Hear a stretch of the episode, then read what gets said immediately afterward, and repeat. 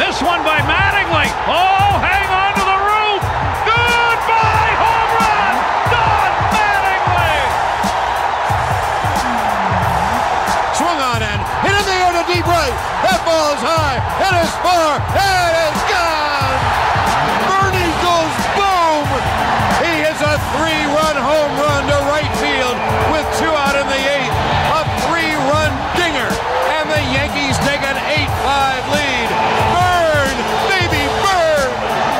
On a drill deep to right field. There it goes. See ya into the upper deck. David Justice with a three-run home run, and the Yankees have come all the way back. They lead six to four. Get your tokens ready. You might be boarding the subway. Oh, what a big home run for David Justice. They're going to wave him around. The throw misses a cutoff man. Shot into the plate.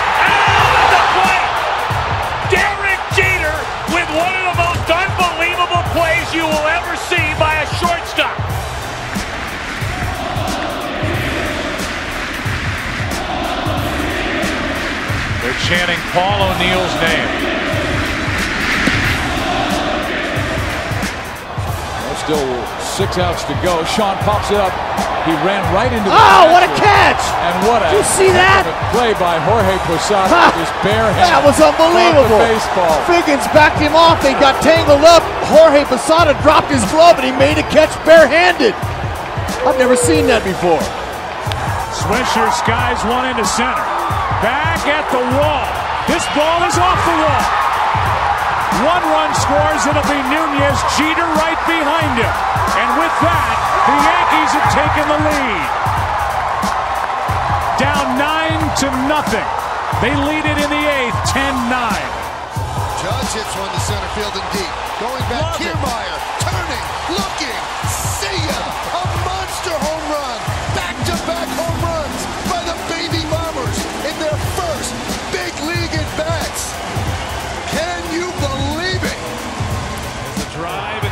Center field. Sanchez is watching. This ball's flying. Three-run blast out of Fenway Park, all the way out. Rivera sets and deals. Strike three, ball game over. Yankees win, and it's perfect because the greatest closer in history now has the most saves in history. First at bat of the game. There's a fly ball deep to left. It's on its way. There it goes, and the Yankees are going to the World Series. Aaron Boone has hit a home run. The Yankees go to the World Series for the 39th time in their remarkable history.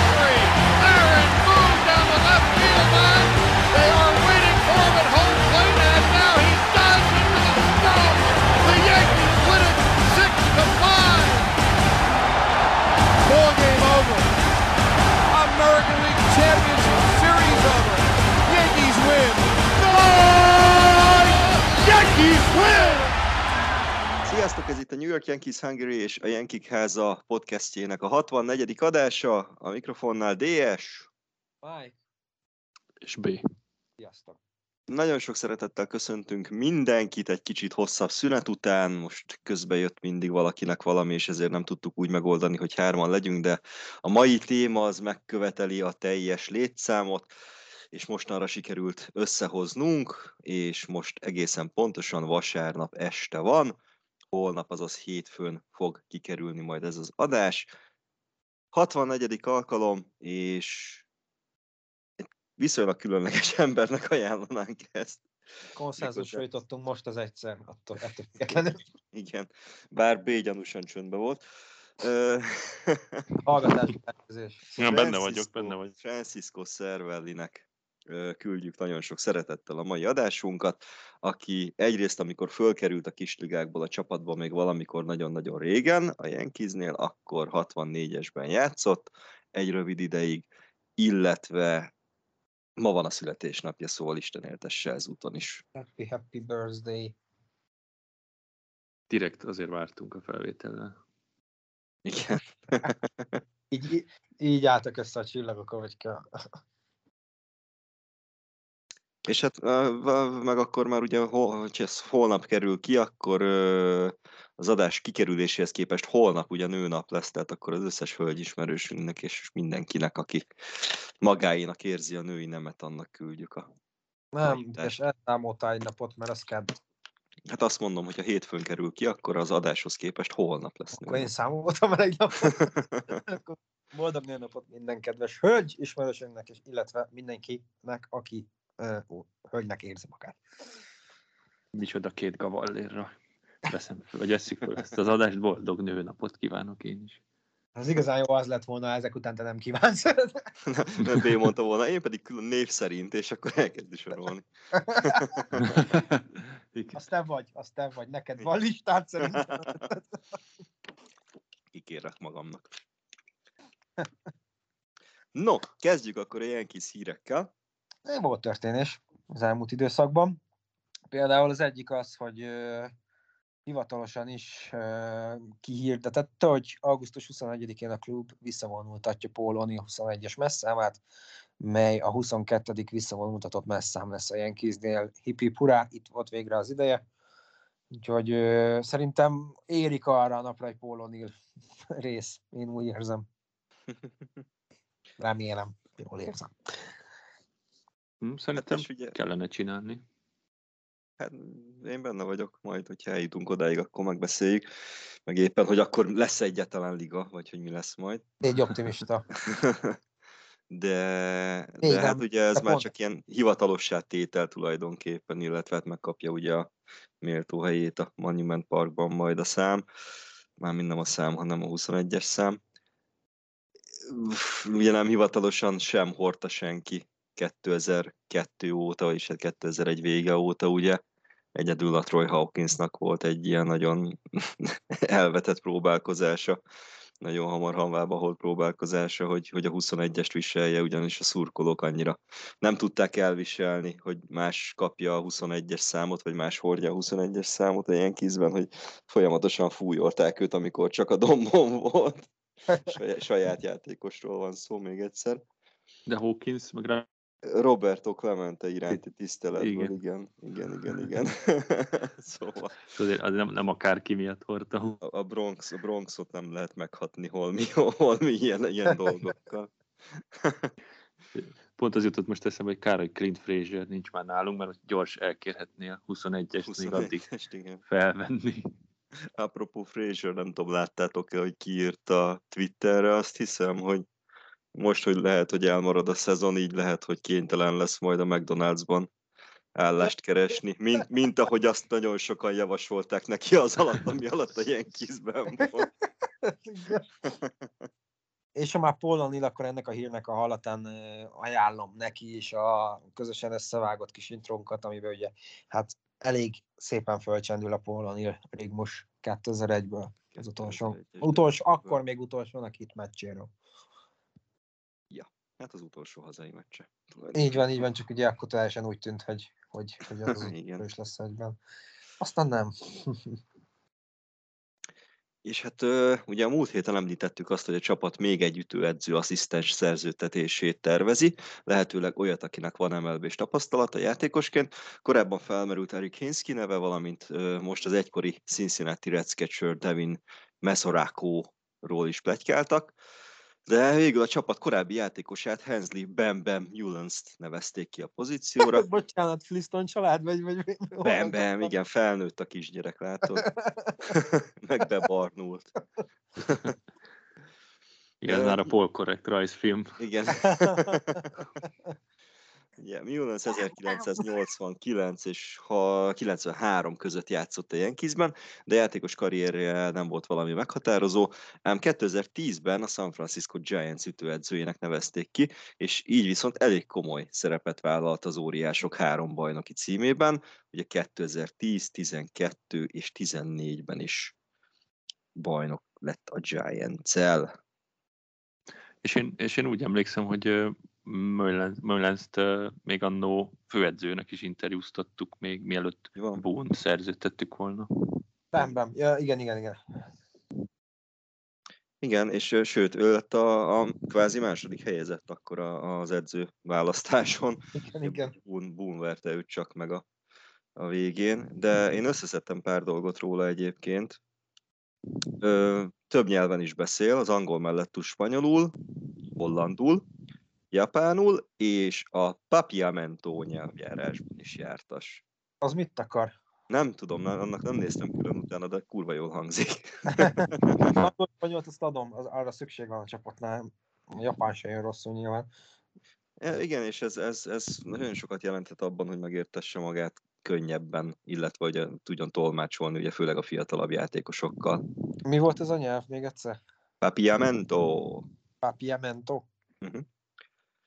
Illetve ő is, csak úgy, mint egykori játékosunk Didi Gregorius, ő is egy lovag, ugyanis ugye a 2012-es 2012-ben Beatrice királynő, Hollandia királynője lovaggá ütötte őt, mivel ugye a 2011-es baseball VB-t megnyerték a hollandok, és ő is részese volt ennek a győzelemnek, mint edző. És ő is megkapta a lovaggá ütést, és ő is Sir, Sir Bam Bam. Papiamento, Bemben Papiamento nyelvéről, mármint hogy beszélt nyelvéről. A Papiamento vagy a Papiamentu egy spanyol és portugál eredetű kreol nyelv, amelyet a holland-karib térségben beszélnek. Ez a legszélesebb körben beszélt nyelv a karibi ABC szigeteken, hivatalos státusszal Arubán és Curacaón, úgyhogy hmm. karibi ligák jönnek, akkor hasznos lehet neki. nice. Akkor most jöhetnek a pletykák, hogy Yankeesbe igazol, elcseréljük. Jól emlékszem, ő is kuraszói. Igen, és ugye, ugye Mullens lesz egyébként Aaron Boone és Mike Harkey mellett az egyetlen a Yankeesnek a, az edzői stábjában, akinek van játékosi tapasztalata a Major League-ben. Ugye 7 szezon játszott egyébként, és ez alatt 182 meccset, tehát nem, nem volt egy stabil kezdőjátékos mondhatni. És... a fogalmazva. és az MLB mellett játszott egyébként Japánban, Kóreában és Mexikóban is. Valamint ez... a nyelvtutás is egyébként. Igen, hát azért, azért, igen. És hát 90-ben ő lett az International League-nek az MVP-je, a, akkor még a Yankeesnek a AAA csapata a Columbus Clippers volt, és ő ott játszott, és ott az MVP-je lett az egész ligának. Yeah. És hát ugye milyen érdekesen alakultak a dolgok, ugye, hogyha Erik Chavez maradt volna nálunk, és nem ment volna valami kisligás csapathoz, akkor, akkor, akkor most ugye Chavez lenne a második ütőedző asszisztensünk, így pedig Mullens kap lehetőséget. Reméljük be fog válni. Úgy legyen. Hát csak annyira, hogy a Giantsnek bevált. Igen. Azzal én is kiegyeznék, sőt. Ja, hogy, hogyha a régi ilyen kiszú, azért ott van három év, amikor nem nyert bajnoki címet a Giants, úgyhogy ez nem egy sikeres szereplést. Igen. Na de utazzunk tovább a hírvonaton. Joey Gallo is nagyot ment a múlt héten. Ha már itt, ha már itt Fraser szóba jött, akkor Joey Gallo is elég vicceset reagálta az alapszakasz halasztására, ami majd mindjárt szóba kerül. Ő LinkedIn profilt regisztrál, ahol képességeknek ugye a strikeout, vagy a strikeout való kiesést írta be, meg a shift beütést, meg a hülyén öltözködést, úgyhogy Igen. kicsit elszállt Gellónál valami. De adott egy érdekes nyilatkozatot a The Athleticnek is, Gello elmondása szerint ő egyébként nincsen a különböző védekezési stratégiák ellen, de ugyan mondja már el neki valaki, hogyan üssön duplát vagy triplát, hogyha hatan állnak az outfielden. Ezzel utalta arra, hogy az eltolt védekezés ellen tehetne valamit a liga. Hát ide csak azt tudnám mondani, amit talán az idősebb baseball szurkolók mondanának, hogy Gello fiam, oda kell ütni, ahol nincsenek. Ennyi. Ki kell ütni a pályáról a picsába, és akkor nem fogja senki elkapni. Nagyon egyszerű. Mint a volt az a YouTube-os videó, az a hogyan bántoljunk. És akkor emberünk eldobta az ütőt. Sehogy, üssé homerun Ja, az, az Domingo Ayala szerintem. Ayala, az, az, igen, igen. Az az, igen, igen. Én is ezt tudom javasolni Gállónak, hogy a, amúgy is egyébként, tehát a strikeoutok helyett, hogyha a shiftbe ütne többször, akkor az, az egy áldott dolog lenne egyébként, szóval először a strikeoutok számát kéne valahogy kicsit csökkenteni, és akkor utána lehetne gondolkodni arról, hogy ha már elüti, akkor akkor hova. Hm. Hát, New York Post. Jobb, igen. Ja, csak annyit akartam mondani, hogy nem lett ezzel sokkal szimpatikusabb Gelló. Tehát majd meglátjuk, mennyit, mennyit fejlődött. Na igen, majd Mullens kezelésbe veszi. A következő pedig, hogy a New York Post újságírója Joel Sherman felvette a kapcsolatot Brad Gardner ügyökével, aki azt mondta, hogy Gardi szeretne még egy évet játszani, lehetőleg a Yankeesben, de ha ez nem jön össze, más csapatok irányába is nyitott. Nagyon bízom benne, hogy Gardi marad. Jó lenne, hogyha olyan játékosunk lenne ő, aki az egész szezonjában itt van, illetve azért a New York Post az még mindig egy kicsit ilyen bolvárosabb újság, szóval kezeljük helyén ezt a dolgot ettől függően. Hát nagyon fura lenne őt más csapat mezében látni, az biztos. De hogyha nyitott más csapatok irányába, akkor lassan elkezdhet Japánba vagy Koreában nézelődni. Egy egész szezont itt nem fog az USA-ban lenyomni már. Ja, hát ezt valószínűleg senki nem vállalna ebbe, tehát nem, nem, Colorado-ban, vagy Texasban, bár most Texas az most... A Texas az most eléggé bevásárolt, igen. Hát, Egy részben. Kis, igen, kis csapatokban talán, de mondjuk eh, 39 évesen nem biztos, hogy Hát ott is maximum negyedik vagy ötödik lenne szerintem. Igen, igen. Inkább DH, DH-ként kezelnék szerintem. Hát ahhoz meg nem hiszem, hogy elég, elég, elég erős és konstansan jó az ütője. Igen, pont azt mondani, hogy nálunk azért még én azt gondolom, hogy tavaly viszonylag elég sok lehetőséget kapott. Hát ja, csak sajnos nem annyira tudott élni vele már. Igen, épp ezért én már csak tiszteletből is, de itt tartanám. Majd Robi Fantasy csapatában ül a padon, mint Jeter. Igen, klasszik Robi húzás. És hát az utolsó Yankees-zel kapcsolatos hírünk, hogy a lockouttól függetlenül minor ligás szezonok időben el tudnak majd indulni, viszont azok a fiatal játékosok, akik az MLB 40 fős kereté, játékos keretében benn vannak, bármelyik csapatnál, azok nem léphetnek pályára a kisligákban. Ez a Yankees részéről azt jelenti, hogy például Davy Garcia, Clark Schmidt, Louis Hill, vagy pedig Luis Medina sem tudja időben elkezdeni a szezont, ami értékes fejlődési lehetőségtől és időtől vágja el őket. Köszi, MLB. Ez kb. a AAA ációnk majdnem. Igen. Alakul ez a szezon is. Igen, és itt írták, írták a... Hú, ezt pont ma olvastam, hogy ugye azok szívták meg a leginkább, akiket pont még a tavalyi év, már a szezon után, de még az év vége előtt tettek a 40 fős keretbe, hogy még a, akkor még úgy volt, hogy lesz a Rule 5 draft, uh-huh. Uh-huh. ne lehessen választani őket, és azóta viszont a lockout miatt már nem edzhetnek a minor ligásokkal, és a Houstonban van egy csávó, akit így felraktak a 40 fős keretbe, valamelyik edzőtől, hogy mi újság, hogyan telik a tél, meg minden, és hogy vissza kellett neki írni, hogy bocs, de nem beszéltek veled, mert lockout van.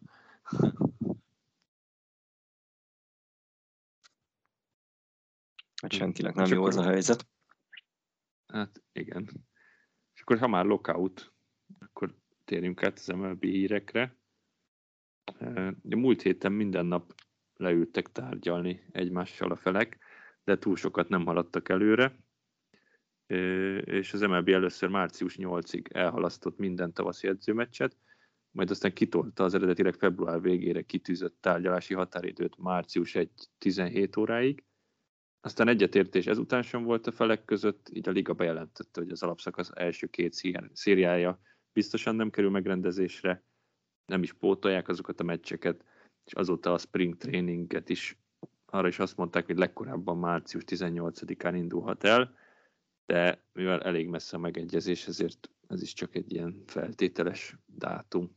Hát most eleve, hogyha annyira eltolódik a, az izé, akkor a, az a dátum, a kezdési dátum, a spring traininget, azt hagyjuk már a francba. Nem? Tehát, hogy Az a baj, hogy az, azt meg nem, tehát azt meg szerintem a játékosok sem mennének abba bele, hogy csak egyből be a mély vízbe, aztán hagy induljon. Na jó, csak akkor még időhúzás a szezon, akkor tolódjon ki, vagy, vagy csípjük le belőle. Kitolódni meg az időjárás miatt nem tud nagyon, tehát Igen, ez meg a másik. Tehát, hogy Hát- a spring training az, az, az tényleg jó. spring, spring trainingből levesznek valamennyit, jó, de a spring akkor- training az tényleg sokszor csak a bohockodásról szól, értem, föl, fölveszik az, a játékosok a ritmust erről is, persze, csak hogy azért ott ugye a kereteket végig kell, tehát kereteket le kell szűkíteni, meg ki kerül be, ki nem kerül be, ugye azért rengeteg helyen vannak pozícióharcok, hogy igen, ez is világos. fiatalok közül ki az, aki, csak aki akkor készen meg a állhat már. baseball lényegi részéből veszünk el időt. Hát jó, de hát ezzel nem tudsz mit csinálni sajnos, szerintem.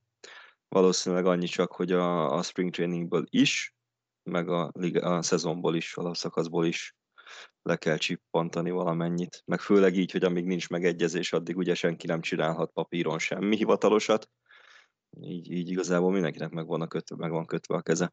Nekünk amúgy mi lett volna az első két széria? Red Sox, Blue Jays? Texas Rangers, Meg Astros. és Nem? igen, tehát ha, ha így maradna, akkor pont a Red sox annyit. Jaj, akkor, jaj az, a, az az első hazai, azt hiszem, ugye? Az, az első hazai volt a, hogy lenne a Red Sox Blue Jays talán. Azt hiszem, igen. Én úgy emlékszem, De- az Astros Texas volt az első kettő. Még annyit akartam mondani, hogy még ugye a szabad ügynököknek is kéne hagyni időt, hogy új csapatot találjanak maguknak, Hát igen, az meg a másik. felkészüljenek. De egyébként most meghallgattam a Judge-os, Artur Szitút, és hát így vicces, meg valahol tényleg szánalmas ez a helyzet, hogy nem használhatják a csapatoknak az edző központjait. Ugye pont mondta Judge, hogy tök jó így, hogy ők már hamarabb len vannak a Tampában, mint hogy amúgy a spring training kezdődne. Egy helyen meg tud csinálni mindent, edzeni, úszni, kajálni, stb. stb. bármit. Most meg gyakorlatilag kell keresni 5-6 helyet, ahova el tud menni egy nap, hogy mindenféle edzést megcsinál. Hm. Az egész. Hülyeség az egész. És még egy MLB hírünk maradt mára. Derek Jeter lemondott a Miami Marlins vezérigazgatói posztjáról, valamint eladja a klubban meglévő 4% részedes- részesedését is. Ennek oka az, hogy a kapitány máshogy képzeli el a Marlins jövőjét, mint amilyen irányba a tulajdonos haladni szeretne. Míg Jeter nyerni akar, addig Bruce Sherman nem feltétlenül érdekelt abban, hogy növelje a játékos keret fizetését.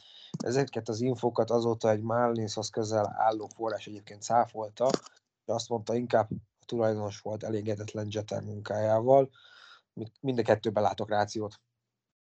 Mindkét oldalba. Ez valószínűleg egy olyan, egy olyan sztori lesz, aminek soha nem fogjuk megtudni a teljes igazát, vagy teljes valóját. Lehet, hogy Jeter megdugta Sherman nőjét. Há, szerintem hűséges típus. Mármint a nője, vagy Jeter? Nem, Jeter, Jeter a feleségéhez. Hannah Davishez.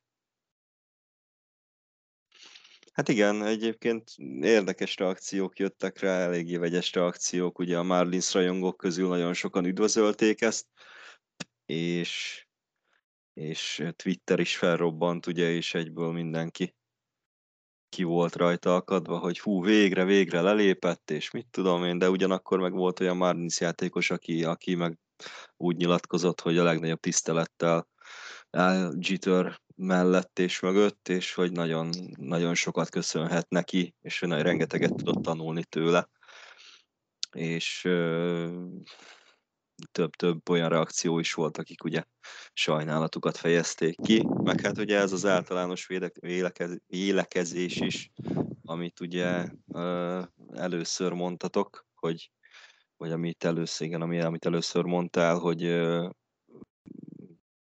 az volt a fő motivációja Jeternek, hogy ugye nyerjen, és minél többet nyerjen, és hogy a csapatépítés az meg nem annyira úgy alakult, ahogy ő azt gondolta, és hogy emiatt besokalt egy kicsit, és, és inkább keres valami mást. Csak az a fura, hogy tehát nem csak, nem csak lelépett ugye a CEO-skodásból, hanem hogy, hogy el is adta a részesedését is. Kár, hogy nem hamarabb derült ki, és akkor jöhetett volna ütőedző asszisztensnek. Igen, az biztos bevállalta volna.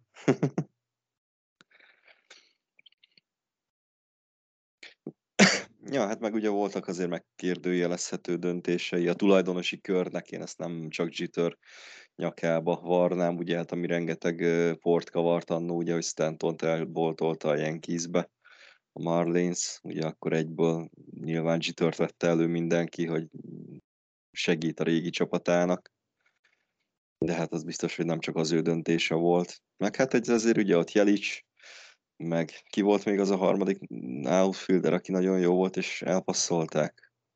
Ozuna. Ozuna. Szóval azért... Hát igen, de most meg ha egy tök jó rotációjuk, meg így ilyen ígéretes fiataljai, tehát nincsenek olyan szar helyzetben, mert ők mindig szar helyzetben vannak. Ahhoz képest így egész jók a kilátásaik, szóval annyira rossz munkát nem végzett. Szerintem. Hát ja, csak... De főleg úgy, hogy ne, most mennyi szerepe van, mert ott van egy GM mellett, tehát nyilván van beleszólása. Csak nyilván több hát, ne, nekem, ő olyan, nekem ő olyan kirakat embernek tűnt inkább, mint, mint Magic Johnson például a Dodgersnél. Uh-huh. Hogy persze valaki valakivel el lehet adni a dolgokat, de hát szerintem beleszólása minimális volt egyébként. És akkor térjünk át az egyik Jenki legendáról a másik Jenki legendára, és folytassuk a heti témasorozatunkat, amit már jó pár hete elkezdtünk. Babe Ruth életét és karrierjét dolgozzuk föl pésekben, és ezúttal egyetlen egy évre fogunk koncentrálni. Úgy gondoltuk, hogy a Murderers Row, az 1927-es csapat az megér egy külön adást. Elég hosszú és nagy terjedelmű anyagot gyűjtöttünk össze úgyhogy folytassuk is, ugye ez a hatodik rész, és talán a valahol legjobb, vagy egyik legjobb baseball csapat sztoriával készültünk most nektek. A legutóbbi epizódban ott hagytuk abba, hogy Babe 1923-ban bajnoki címhez segítette ugyan a Yankees-t, de 1925-re kicsi elengedte magát, kórházba is került, még halálhírét is keltették, majd Yankee karrierje legpocsékabb szezonját produkálta, ezt követően viszont összeállt akkor egyik legkíresebb edzőjével, Arti McGovernel, és 1926-ra már újra formában rendült, és vezetésével a Yankees bemasírozott a 26-os World Series-be. Ott azonban alul maradt a csapat a St. Louis cardinals szemben, és ráadásul az utolsó out Abe Ruth volt, aki a hetedik meccs 9. játékrészének alján megpróbálta ellopni a kettes bázist, de kidobták. Ezúttal is ugyan ez az egyetlen World Series, aminek így lett vége. És még az előző adásban említettük, hogy a szezont követően lejárt a Bambino szerződése, aki egyébként egy egész vagyont halmozott fel a baseballon kívüli egyéb tevékenységeknek köszönhetően. Itt például a reklámokban szerepelt, színészkedett, stb. stb. Ugye bemutató meccseket is játszott. nem, nem az, nem olyan színészkedés. És ugye azt is most meg különösen fontos feleleveníteni, hogy Babe Ruth még mindig az 1921-ben elért 59 hazafutással tartotta az egy szezonon belül ütött homerunok rekordját. Nézzük az 1927-es előszezont és Babe új szerződésével kapcsolatosan a történéseket. Ugye úgy becsülték, hogy Ruth a baseballal és egyéb elfoglaltságokkal együtt tévi körülbelül 250 ezer dollárt keresett meg, viszont egy kis szempontjából ez elég nagy problémát jelentett, Ruth szerződése ugyanis lejárt az 1926-os szezon után, B pedig visszautasította az évi 52 ezer dolláros fizetését, mert ugyanennyit keresett előtte is, és természetesen emelést szeretett volna.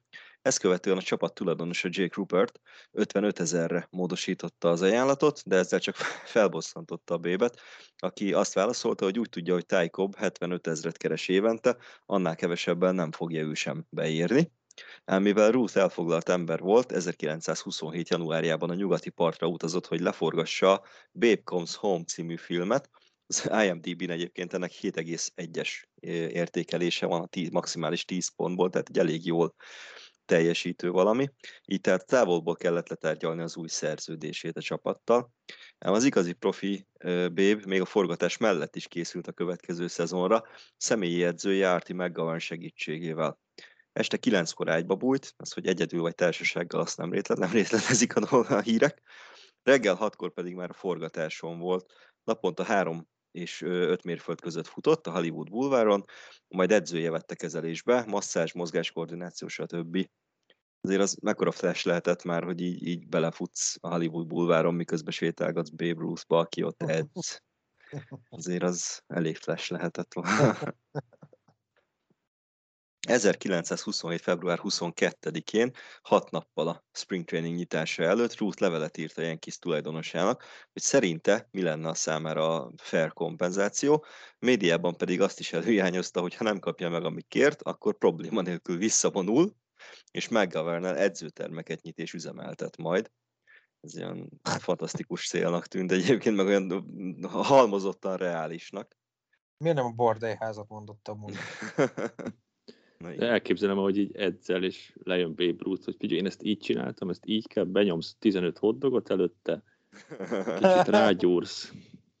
Igen, két, két üvegnyi savanyított angolna. két, két nő. Elszívsz egy szivart, tuksz egyet a közeli bordélyházban, hogy megint visszakanyarodjak.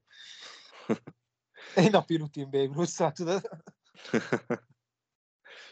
És február 25-én a New York Daily News leközölte Ruth feltételeit, két nappal később pedig a New York Times jelentetett meg egy újabb, a Yankees tulajnak írt Ruth levelet. Ebben Babe tisztelettudóan azt írta, hogy február 26-án érkezik meg az edzőtáborba, amennyiben megkapja az évi 100 ezer dolláros fizetést, két éves szerződést kért, és még plusz 7700 dollár korábbról elmaradt tartozást. Kiemelte, hogy egész télen keményen készült a következő szezonra, valamint azt is, hogy a Yankees eddig nagyon sokat profitált az ő játékából, ám a fizetése nem nagyon változott a csapatnál töltött idő alatt. Nem felejtett el megemlíteni azt sem, hogy egyéb tevékenységekkel, ugye reklámok, bemutató meccsek, filmforgatás, stb. simán megkeres ugyanannyit, sőt még többet is, mint amit a Yankees, Yankees fizet neki. Végül Babe március másodikán érkezett vissza New Yorkba, és még aznap leült tárgyalni Rupertel, Megbeszélés 55 percig tartott, ezután Ed Barrow, a Yankeesnek a general managere bejelentette, hogy Ruth három évre aláírt, és ez alatt 210 ezer dollárt keres majd, ugye 70 ezer per év, és egyből Florida felé veszi az irányt, hogy csatlakozzon a csapathoz az edzőtáborban. Mm, ez, bocs, csak eh, mert közben ránéztem, hogy 210 ezer dollár, hogy ez mit jelentene ma, ez közel 3,4 milliót. Tehát, hogy így mennyire más. Három évre az nem annyira kimagasló egyébként, főleg egy ekkora szupersztárnak a mai... mai világban, igen, ezt így, igen. így akarnak a fejünket. Viszont és egy még, másik perspektíva. És bocsi, bocsi igen? és még mi basznánk le a GM-et, meg a vezetőséget, hogy miért nem adna többet. igen, viszont egy másik perspektívába téve, Ruth így többet keresett, mint a ilyen kis többi játékosa összesen, és az egész sportvilágban is csak a boxoló Jack Dempsey és a golfozó Walter Hagen mondhatták el magukról, hogy Babe-nél több pénzt tehetnek zsebre. Ezek szerint ugye a Bambino csak blöffölt Tyco fizetésével kapcsolatban. Mikor megkérdezték Ruthot, hogy milyen érzés többet keresni, mint az USA elnöke, Babe azt válaszolta, hogy jobb évet zártam, mint ő. Egy másik interjúban aztán úgy nyilatkozott, hogy nagyon jó felkészülésen van túl, és minden jel arra mutat, hogy remek 1927-es szezonja lesz majd. És hát a tavaszi edzőtábor nem volt olyan egy eseménydús, mint a 25-ös, a két évvel azelőtti, ugye Bob Newsellel voltak a kalandok, a hölgyesete és a szivar története, ugye. Ruth némileg figyelt az étel és italmennyiségre, és úgy nézett ki, hogy valóban élete formájában lesz az alapszakasz kezdetére. Ez egyébként lehet, hogy még innen ered, nem? Tehát, hogy mai napig is mindig ezt hallani egy csomó játékosnál, hogy hú, élete legjobb formájában érkezett a spring trainingre. Minden út Ruthhoz vezet. De tényleg és uh, ki, uh, még 25-ben ugye 120 kg volt a súlya, addig 1927-re már sokkal sportosabb, 101 kg-ban mérlegelt. És a ruszféle edzésmódszereket követem. Na hát, figyelj, kilóban már megvagy. Most már csak dobni meg, Igen, meg kell nézni, hogy a homranok mennek-e. Igen, és azt, azt, azt uh, talán érdemes még kiemelni, hogy akkoriban ez a 101 kiló, ez tényleg nagyon durván kiugrónak számított. Ugye manapság már az, hogy egy élsportoló 101 kiló, tudom, két méter magassághoz teljesen normális, de Igen. akkoriban tényleg ilyen apró emberek is játszották a profi baseballt, szóval tényleg nagyon kilógott a sorból. Eh, meg baseball. mondjuk csak eh, az ikonikus duót néz meg egy közös képen, Rusz és Gelig. Igen. Nem, nem beszólva egyik se, csak, csak szimplán látszik a különbség. És hát volt, ami nem változott, méghozzá a Babe Ruth-nak a névmemóriája, amelyről ugye példaként hoztuk is az előző részben Johnny Sylvester történetét, akinek az 1926-os döntő negyedik mérkőzésén ütött egy hazafutást, illetve hát azt ajánlotta Babe az ő számára, ám pár hónappal később már, egyáltalán nem, érke, nem emlékezett rá, hogy ki volt ő, ugye a legendás, ki a franc, az a Johnny Sylvester kérdés, ekkor hagyta el a száját de Ruth még a csapattársak nevét sem nagyon volt képes megjegyezni. Többeknek is saját beszenevet kreált, például Urban Shockert Rubber Belly-nek nevezte, Wade Hoytot pedig Walternek hívta.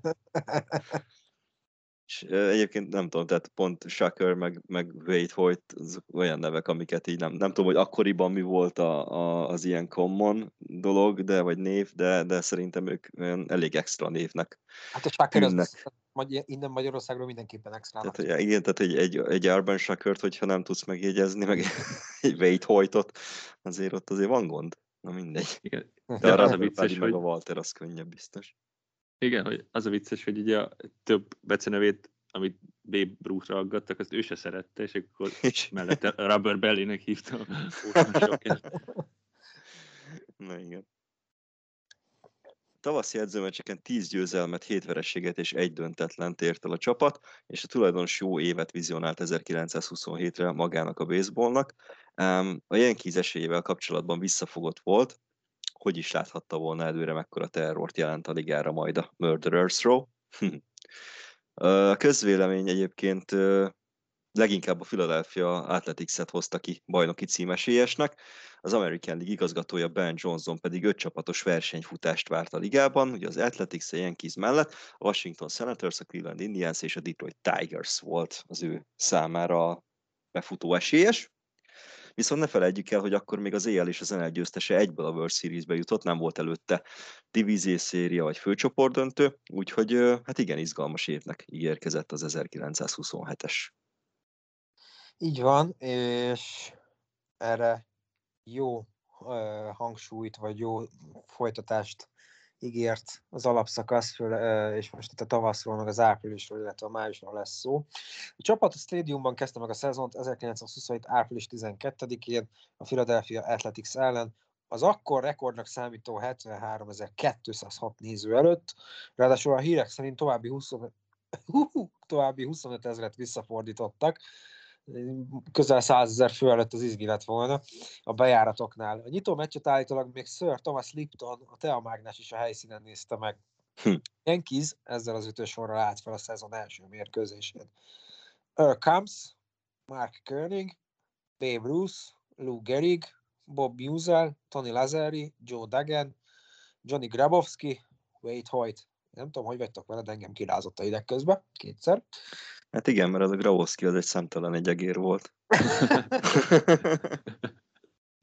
Viszont plusz pont, hogy meg tudta jelezni Wade Hoyt nevét, és nem Waltert mondtál. Igen, igen az stílszerű lett volna. De amúgy el tudom képzelni, hogy volt egy ilyen újonc csapattársa, akinek tök mást mondott, Wade Hoytot már nyilván ismerte, de hey Walter, hey Walter, figyelj majd, és te meg nem figyelsz, mert nem neked szól. Babe Ruth meg így figyelj már, Walter. Mondtam volna Rubber Ball-it, mi? Hogy beállít, na, látod. Egyébként még, bocsánat, csak még egy ilyen story bébnek a, a névmemóriájára, hogy uh, annó még a, a Bostonban, amikor dobóskodott, akkor uh, az edző oda ment hozzá, és akkor kérdezte, hogy na akkor menjünk végig a, a White Sox-nak a line hogy ki ellen hogy fogsz dobni majd és akkor a Baby egy, egyenként mondta a neveket a, a, a Red Sox-nak az edzője, hogy a Chicago-i line kik fognak majd ütni, és akkor a Baby meg mindenkire annyit mondott, hogy hogy fastball away, tehát hogy a gyors labdával kezd majd a külső részére a zónának, aztán pedig egy csavart labda belülre. És ezt mindenkinél egyenként végigjátszották, és a végén így kérdezte a, a, az edző, hogy na is csikotte, ki a az a csikotte? Hát az ellenfél dobója az Isten verjen már meg. Ja, hát a kurva anyját. Fastball away, curveball down and in.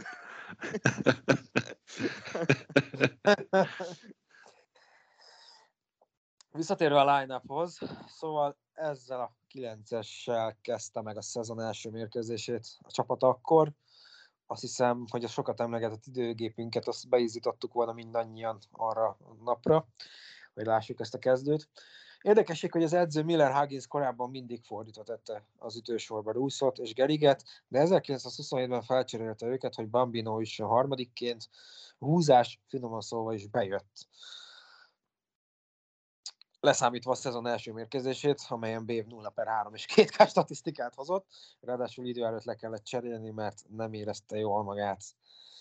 A nyitó meccset azért így is megnyerte a Yanks 8-3-ra, hiába kezdett jól az Athletics dobója Lefty Grow, a hazaiak végül 4-4 pontot pakoltak az eredményjelzőre az ötödikben és a hatodikban is. A győzelemmel egyből az éjjel érére állt a Yankees, ahonnan a szezon során nem is mozdult el. A nagy rivális Athleticsnek már az első egymás elleni szériában megmutatták, mire számíthatnak a szezon során. Négyből három meccset a Yankees nyert, ráadásul a második három. Mi? Ráadásul a második összecsapáson, bocsánat, összekeveredtem a sorokban, szóval hogy ráadásul a második összecsapáson már König öt ütés az állásból öt találatot ért el. Az 1927-es szezonban ez az 5 per 5 egyszer Rusznak is összejött. Az elsz után a Red Sox érkezett a Bronxba, és egy három meccses söpréssel távoztak, ráadásul az egyik meccsen 14-2-es vereséget szenvedtek el, amely mérkőzésen Gerig megütötte szezonbeli első és második hazafutását is. Babe Ruth-nak 11 meccs kellett a két homrához, és majd még áprilisban azt nyilatkozta, hogy nem hiszem, hogy bármikor is meg fogom dönteni az 1921-es hazafutás rekordomat, ami ugye a már említett 59 darab volt, de ha valamikor mégis sor kerülne rá, akkor az az, az, az 1927-es szezonban lesz. Öregszem, talán már csak 4-5 éven van hátra, ez lehet az utolsó szezon, amikor esélyem van rá, ha nekem nem jön össze, akkor szerintem maximum két játékosnak lesz esélye, Lou Gehrignek vagy Tony Lázerinek az ő nevüket természetesen megjegyezte. A Bambino jól látta a dolgokat, a 27-es szezon az ő és Gerig közti versenyfutásról szólt, és még Gerig az összes alapszakasz mérkőzésen pályára lépett, ami ekkor 154 meccset jelentett. Rusz sem maradt el sokkal tőle, ő 151 összecsapáson volt az ütősorban. Ami hiába az Athletics legyőzése, a nyitó szériában Connie megbrigádja bizonyított április során, hogy valóban esélyesek a World Series-re, a hónapot ugyanolyan mérleggel zárták végül, mint a Yankees. Ráadásul a Chicago White Sox sem maradt el túl sokkal a két nagy ágyútól. Ezért aztán különösen nagy figyelem irányult a Yankees május elején Chicagóban tett látogatására, ám a május 7 és 9 közötti három meccses szérián a dobók mutattak domináns formát. 25 egyharmad pont nélküli játék részt pakoltak a közösbe. Tehát 25 inning, az azt jelenti, hogy akár is számolok, az majdnem három meccs. Azért ez kemény. Jó volt a Chicagónak. az ütőknek nehéz dolguk volt, az időjárás nem kedvezett nekik, ráadásul a Komszi, Komszi, Komski parkot a holt szezonban kicsit át is építették, úgy gondolták, hogy nem lesz ember, aki jobbra hazafutást tudna ütni. Ám mekkor érkezett Babe Bruce a városba, bár az előbb említett széria meccsén nem ütött home run ütőedzés során nem, hogy a kerítést, még a lelátót is átütötte, a labda kiszállt a stadionból.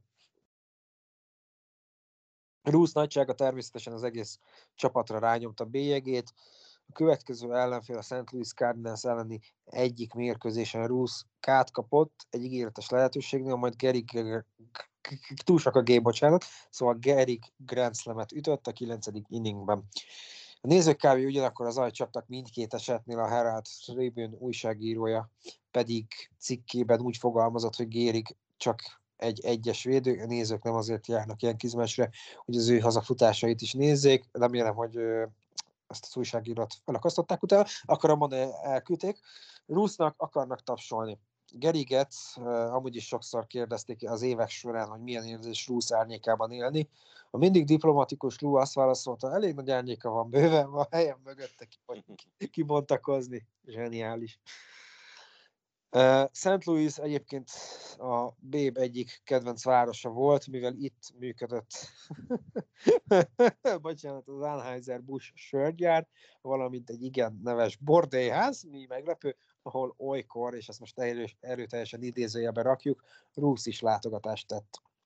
Igen, ez Hírek- az a bordély, amit említettem, hogy Igen. állítólag egész hétvégét ott töltött, és felpróbált mindenkit. mindent és mindenkit, a nőket kétszer is. Szóval hírek szerint reggel uh, innen egy közeli pékségbe vezetett az útja, ahol tucatjával zabálta a fágokat.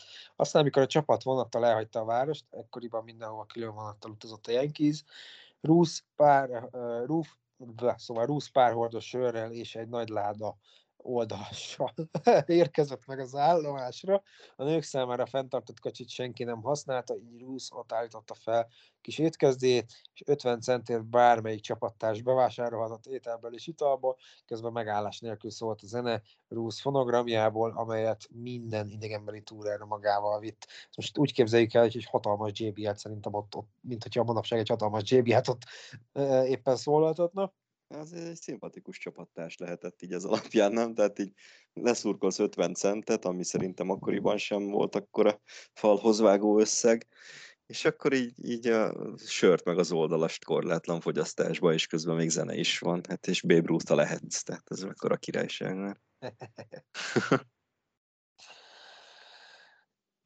Május 23-án a Washington látogatott Bronxba, és nyerték is az első meccset 3-2-re. Ám Rusz és Gerik back-to-back hazafutásokat ütöttek, a vendégek dobojáról, Sloppy Thurstonról, ez volt 1927-ben az első alkalom az ötből, hogy egymást követően vágott homeránt a két legenda. Öt nappal később újra találkoztak a felek, és Babe újabb hazafutással terhelte meg Thurston életét, ekkor már a Yankees győzedelmeskedett. A május amúgy is elég jól sikerült a csapatnak, a hónap végével bezárólag 42-ből 28 mérkőzést nyertek meg, majd ahogy az idő melegedett, úgy lett még jobb a Yankees is. Rusz 19 hazafutást vágott május során, a hónap végén pedig összesen 16 homér állt a neve mellett. Zseniális. Murderers Row Bocsi, kezdtek... bocsi, csak annyi 12 hazafut. 19-et mondtál véletlen. Bocsánat, igen, tehát 12 hazafutást vágott. Levontak hármat a hónap végére. Igen. Infláció volt már Ez kirepült az egész stadionból, ez nem érvényes. Igen. A Murderers Row kezdte kimutatni a foga fehérjét, és az újságok is egyre többet cikkeztek Roof mellett Gerigről, és Tony Ládzeriről is. Az ellenfelek egyre jobban kezdtek félni a St. Louis dobója Milt Gaston úgy nyilatkozott például, hogy inkább dobnék végig egy dupla fejűt bármelyik csapat ellen, mint, mint hogy a Yankees ellen kezdjek. Az ütősoruk ellen egy pillanatnyi időt sincs pihenni. Azért ez milyen kemény, amikor ilyeneket nyilatkoznak ellened. Azért ez... Manapság nem tudom, én nem tudnék ilyet elképzelni. Há, igen, tehát ez a saját csapatodra, meg saját magadra sem vetsz ezzel jó fényt tulajdonképpen. Körülbelül. Tehát ez a, ez a kellen, minek? De a Cleveland Indians hármasa Ruby Lucke sem őrizhetett kellemes emlékeket a Yankees line Az egyik májusi mérkőzésen ugyanis az a döntés született, hogy a Yankees balkezesei ellen a dobók a zóna külső felét támadják, ám ez nem bizonyult jó, túl jó ötletnek. Rusz egy line drive-val vállon lőtte Luckit, aki hanyat vágódott, Geri ütése a hármas védő sípcsontját találta el, Lucki percekig feküdt a földön a fájdalom, de úristen, amikor a kést forgatják benned. De a megpróbáltatásainak még nem volt vége, ugyanis Bob Musel hason találta egy labdával, amely ismét a földre kényszerítette Luckit. A társai odarohantak hozzá, és kérdezték, jól vagy? Fáj valami? A Lucki, fáj-e? A felébe is a háborúban nagyobb biztonságban éreztem magam. Fú, Ezt nem, nem hiszem el, hogy nem direkt csinálták egyébként. beszólt valamit szerintem Bébnek, vagy nem tudom, de Kiné, kinézem belőlük. Igen, és végre Bob ilyen jó buliba vették be, szerintem Ruth oda szólt, hogy fiú, Bob, a hármas védőjüket benne, vagy yeah, igen. Vagy csak valamivel fölpaprikázta még B pluszba Musel, tudod, te, te a hármas védő azt mondja, hogy a szemedbe süt a nap a Yankee stadionban. Igen, ez akuró. A húgaid nem Ez jutott pont eszembe.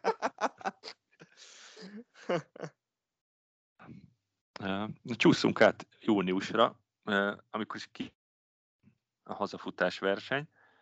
Ugye, ahogy, ahogy Mike is említette, május végével, június 1-én 28-14-es mérkőzés a Yankees az American League élén.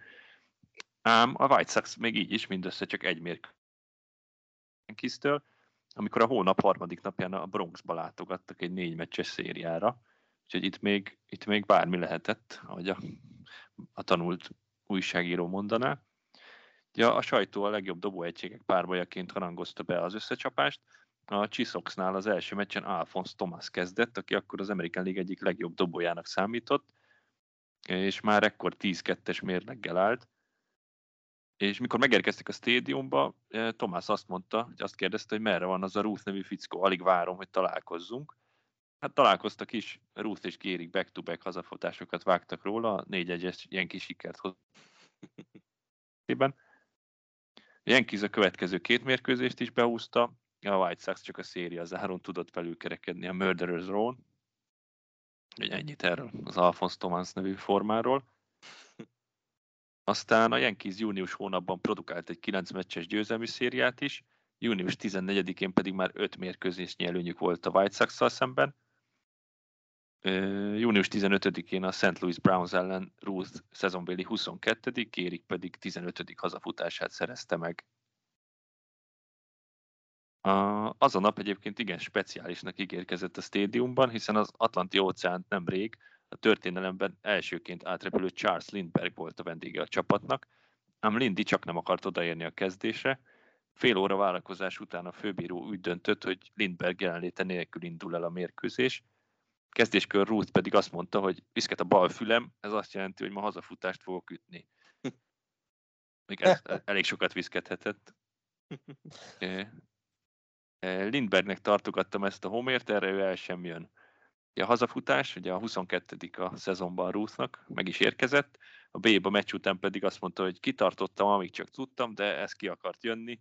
Ha benne van a homran a szervezetedben, akkor azt ki kell engedni, az ki fog onnan szakadni.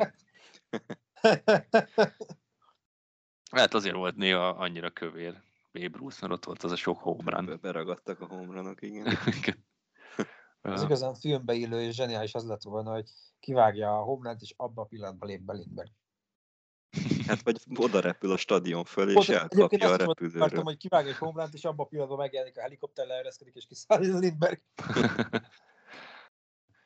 Június hónap során totális dominanciát mutatott a Yankees. Június 22-én előbb Ruth vágott két hazafutást a Fenway Parkban, az egyik egyébként ki is szállt a stadionból, ezzel 24-re növelte szezonbeli homrányai számát, másnap pedig Lou Gehrig köszöntve háromszor.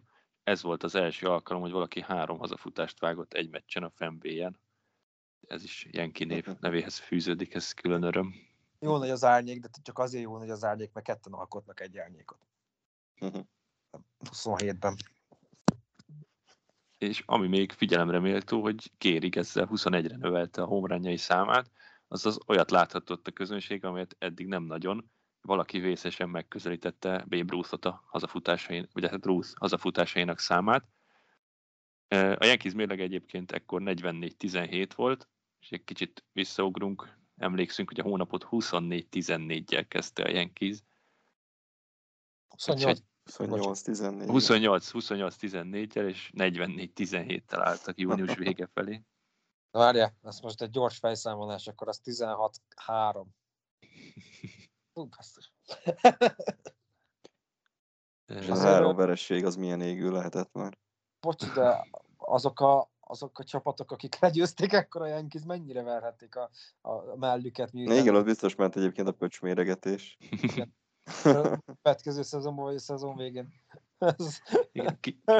Föl kell húznia. Ők, nem föl kell húzni a zászlót a stadionban, hogy 27-ben megvertük a Yankees. valahol, valahol csak ez az egy zászló lenne. Hát igen.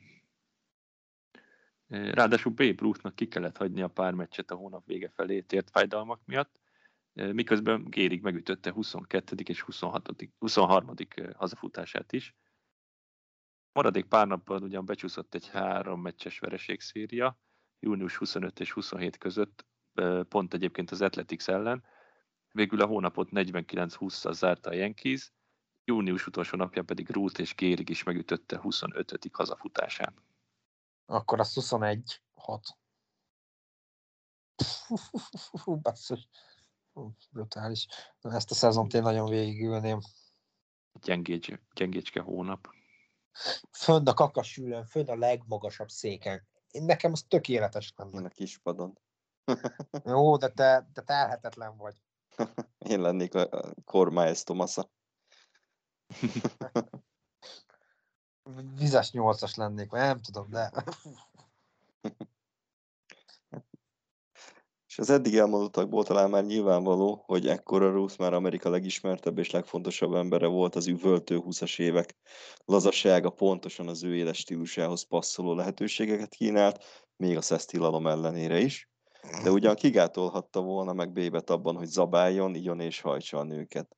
Természetesen minden helyet, speakeasy is, minden helyet, minden speakeasy ismert, mindenhol szívesen fogadták, olykor még a vendégcsapat egy-egy tagját is meghívta, hogy vacsorázzanak és igyanak együtt egy illegális helyen. ez a, az illegális fogalma, bocsi, de a 20-as években ez mennyire legális volt, nem? hát igen, ott ugye pont a speakeasy-nek köszönhetően ott könnyen ki tudták játszani elég sokan a- az alkoholtilalmat. És melyik rend New Yorkban? Igen, ez a biztos úr, jó napot kívánok. Tudja, hogy én ki vagyok? Elnézést kérek, nem láttam semmit. Beleszakok ki, ez Tea. Nem biztos. És, Ruth sokszor csak hajnalok hajnalán esett haza, majd utolsóként érkezett meg a stadiumba, ahol rögtön szódabi karmónával várták, hogy helyre tegyék a háborgó gyomrát. Joe Dugan azt mondta róla, hogy nem volt ember, emellett az éles stílus mellett így teljesíteni a pályán, erre senki más nem lett volna képes. A csapat öltözőjében külön szekrény volt a Babe-nek címzett leveleknek, amelyekre néha-néha válaszolt is, főleg ha árvák vagy kisgyerekek írtak neki. Továbbá kiadta azt is, hogy azokat a leveleket, amelyeket nők írtak, vagy csekkeket pénzt tartalmaztak, meg kell tartani, azokat majd elolvassa. Imádom a. A város hoteljének nagy részében mindig volt számára fenntartva egy lakosztály, ahol folyt a pia, szólt a zene és tele volt nőkkel. Az egyik durván sikerült éjszaka közepén Ruth felállt a zongora tetejére, és elkiáltotta magát. Hölgyeim, aki nem akarja, hogy ma megszák, az most menjen haza. Egy másik alkalommal, igaz nem egy ilyen partiban történt, de Véb összefutott egy igen szemre való hölgyel, aki egyik karjában egy újszülöttet tartott, Ruth pedig oda- odaszólt neki, jobb, ha vigyázz magára, nehogy a másik karjába is tegyek egy babát.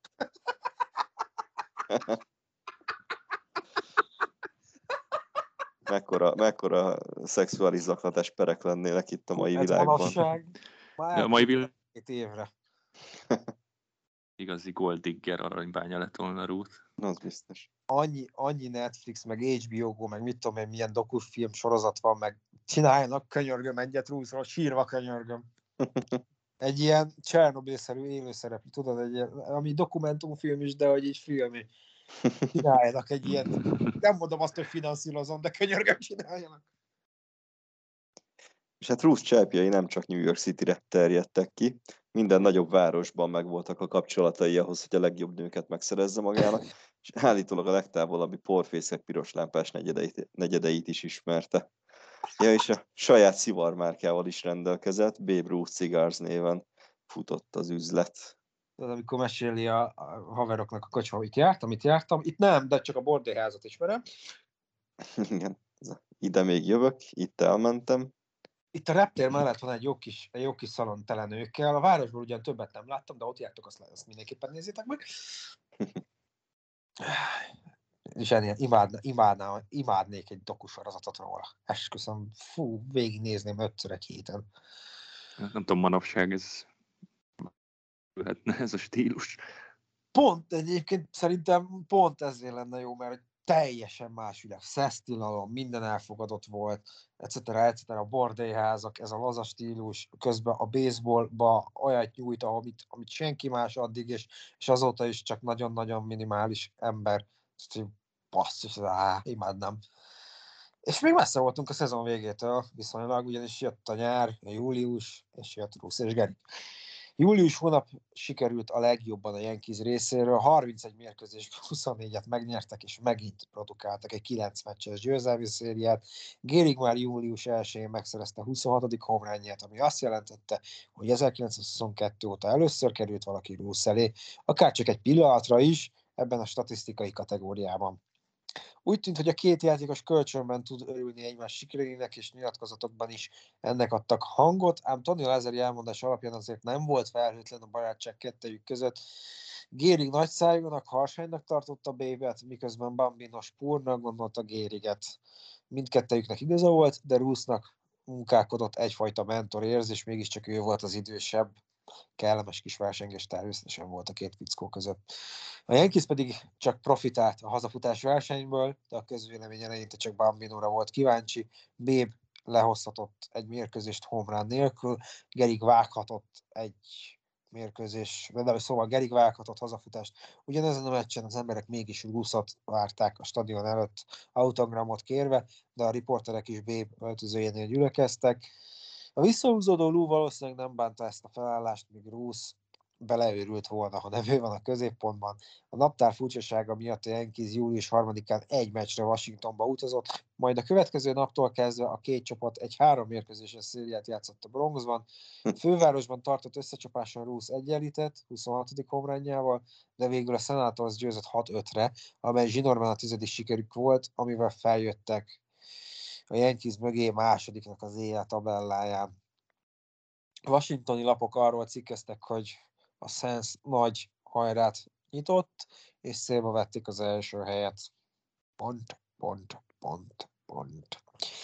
Ekkor tíz meccs volt a hátrányuk a Yankees mögött, másnap július 4-én dupla fejűre került sor a stadiumban, és a csapat megmutatta, mit ér a Senators nagy hajrája. Az első meccsen 12-1-re, a másodikon 21-re ért a Yankees, ennyit arról, hogy célba vették az első helyet. Gérig mindkét meccsen hazafutást vágott, 28-nál tartott ekkor, a Yankees pedig a harmadik meccset is megnyerte, söpörték ezzel a Washington-t. A széria után New York, a New York Telegram leközölt egy írást, amely azt pedzegette, hogy lehet Gérig a szezon végén is Rúsz előtt végez majd a home listán, blasfémia, miután a Yankees feltörölte a padlót, a Senators a vendégek egyes védője azt nyilatkozta, bárcsak véget érne már ez a szezon. Július elejét mutatta, mutatott ekkor a naptár. A Bambino viszont... Hogy ez, ez a kedvenc sztorim ebből az évből, hogy július 4-én környékén játszottak, és azt nyilatkozza a második helyezett csapat játékos, hogy bárcsak véget érne a szezon sok mindent elmond erről az évről, úgy érzem. Jó, de az mennyire demoralizáló lehetett már, hogy érted, fölkapaszkodsz a második helyre, megelőzöd az észt, meg a White Sox-ot, akiket mindenki oda várta a Yankees mellé, és még így is tíz meccses hátrányod van, nyersz egy meccset a nagy gonosz Yankees ellen, és aztán a következő két napon kapsz 12 meg 21 pontot, és nem vagy képes betalálni csak egyszer-egyszer. Aztán Segítek. még be is fejezik a söprést. Segítek, az 33 pont két meccsen. Jaj, köszi. Szóval azért az úgy, az úgy, az úgy eléggé. Tehát én meg tudom érteni, hogy, hogy ott elment a kedve mindenkinek konkrétan a Washingtonból, és azt mondták, hogy volt ennek semmi értelme. Na, eléggé demoralizáló volt, demoralizáló volt, úgy érzem. Viszont a Bambino nem hagyhatta annyiban, hogy Gehrig meglépett tőle, és július 12-én már Wheeler Rose vezetett az a futás versenyben, 30-39, vagy bocsánat, 30-29-re.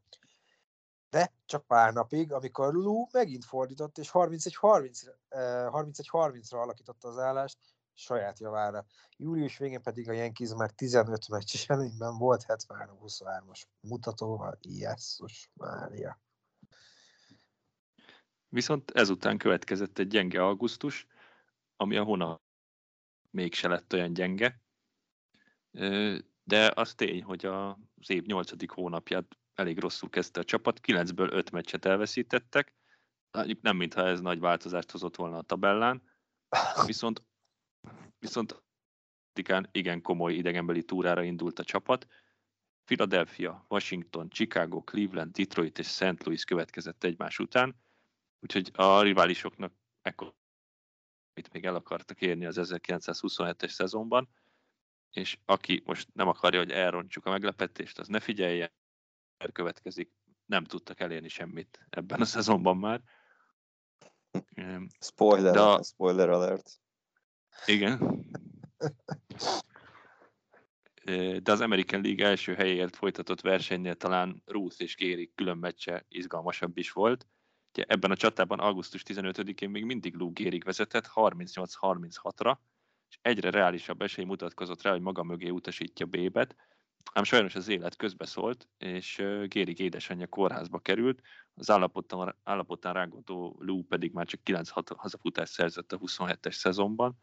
Ja, Lou Gérig igen közel állt az édesanyjához, igazából együtt is éltek, még ekkor is, úgyhogy ő ilyen uh, mama's boy volt, és tényleg eléggé megviselte ez, hogy az édesanyja kórházba került. Viszont a Bambino rákapcsolt, és augusztus 16-án kiütött egy labdát a Komiski Parkból. Természetesen éles meccsen sosem láttak még ilyet Chicagóban, és ütőedzésen is csak egyszer, épp 1927 tavaszán, ahogy Mike is említette korábban, és akkor is Ruth volt a tettes.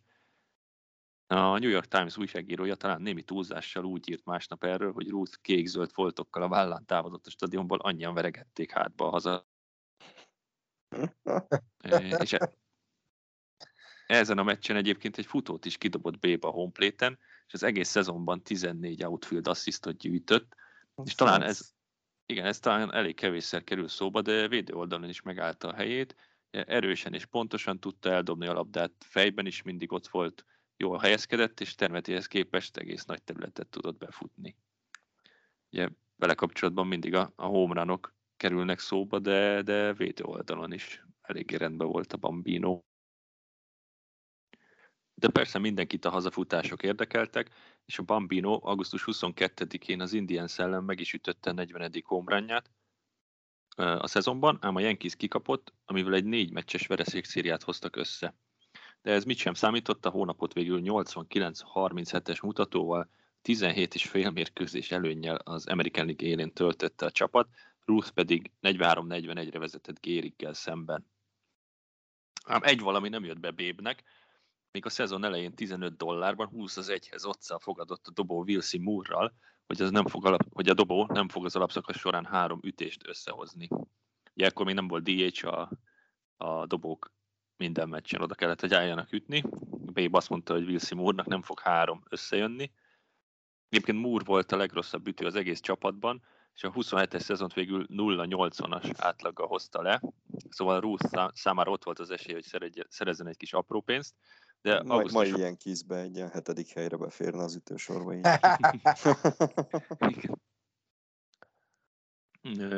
Egyébként még annyi, hogy Will Moore uh, azt hiszem 27-es szezonban újonc volt. Már egy idősebb játékos volt, de ilyen kisebb ligákban kallódott, és onnan hozta fel a Yankees. Vagy ez volt az első, vagy a második szezonja, tehát igazából egy ilyen ismeretlen arc volt. De aztán augusztus 26-án a Detroit Tigers elleni meccsen Moore összehozott egy infield szimplát, ez volt a harmadik base a szezonban, ezzel 300 dollárral megrövidítette a Bambinót, és a meccs után csak ennyit mondott Ruthnak, hogy ebben a stadionban mindig is olyan könnyű volt ütni. A nyeremény, nyereményből aztán két összvért vett a farmjára, az egyiket Béb-nek, a másikat Ruthnak nevezte el. Stílszerűen. Őt se kellett félteni akkor. Egyébként úgy tényleg már csak azért megérné visszamenni az időben, hogy csak egy pár napot eltölteni ezek között az emberek között, mint egy légy a falon például, hogy ott milyen szövegek mehettek meg, hogy, hogy, hogy tényleg milyen, milyen sztorik születhettek így az egymás közti zrikálások, meg egyebek alkalmával. Biztos volt hangulat. Én esküszöm, én úgy mennék vissza, hogy egy kicsivel előbb kitanulnám az újságírói szakmát, nem patiznék Russzal, amikor még nem izé, még nem nagy, nem nagy szám, és akkor befogadnak is körébe. Viszont azt, azt simán el tudom képzelni, hogy amúgy Ruth így vette a poént, amikor az összvéreket róla nevezte el, és röhögött rajta. Simán kinézem belőle. Viszont egy brutális hónap következett, és újabb home run rekord született szeptemberben ahogy előbb is említettük, ugye Ruth 43-41-re vezetett a hazafutás versenyben, majd szeptemberben két hét alatt vágott még 9 homert, összességében az utolsó 29 meccsen 17 hazafutást szerzett, Yankees dobók pedig együttesen 2,48-as ERA-vel végezték az alapszakasz utolsó hónapját. Senkinek nem volt semmi esélye Yankikkel szemben. B már szeptember másodikán a Philadelphia Athletics ellen megszerezte a 44. homerun ez volt a karrierje 400. hazafutása, de rögtön utána, utána Gehrig is kivágta a labdát a nézők közé, amit még egyszer megcsinált a meccsen, azaz 43 homerun jött fel. Az év elején még esélyesebbnek gondolt Athletics-et 20 base hittel intézte el a Yankees, Gehrig 4 per 4 per 4 zárt, és két hazafutás volt ebből ezen a mérkőzésen. Egyébként is minden ilyen ellenfele, ellenfélel szemben szerzett a csapat legalább 19 hazafutást az egymás elleni meccseken. A Fili esetén ez a szám 26 volt. Igaz, azért másnap, szeptember 3-án visszavágott egy kicsit az Athletics, Lefty Grove remeklésének köszönhetően 1-0-ra nyert, nyertek, és ez volt az egyetlen olyan alkalom az egész szezonban, hogy a Yankees nem tudott pontos, pontot szerezni. Szeptember 3-án volt az egyetlen ilyen meccs, tehát hihetetlen. Nem idéztél pontosan, és azért erre allergiások a, az újságírói szakmában. Szeptember kibaszott harmadikán. Jó? Jó, el, elnézést kérek, hogy itt bének az újságírói vénájába itt. Belemártottam a vámpír fogaimat. Meg se szólalok többen. Nem szeretem, hogyha ilyen kurvára explicit a műsor, csak azért. Ne káránkodjatok, passza meg. Na, menjünk. Szeptember fucking harmadikán. Philadelphia után Bostonba vezetett a Yankees útja, ahol az egyik mérkőzésen Gehrig megütötte a 44. hazafutását is, az, az, az újra kiegyenlítette a versenyt. Már a szezon vége felé jártunk, és Lou meg mindig tartotta magát, erre már a közönség is felkapta a fejét.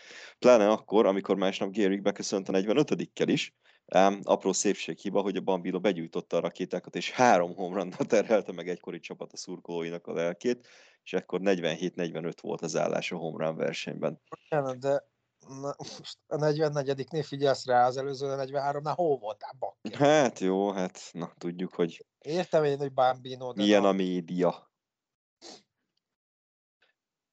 És a, ebből a háromból, amit Babe a Bostonnak, a második Homer volt az elbeszélések, elbeszélések szerint a leggigantikusabb, amit a fenvéjen valaha is láttak.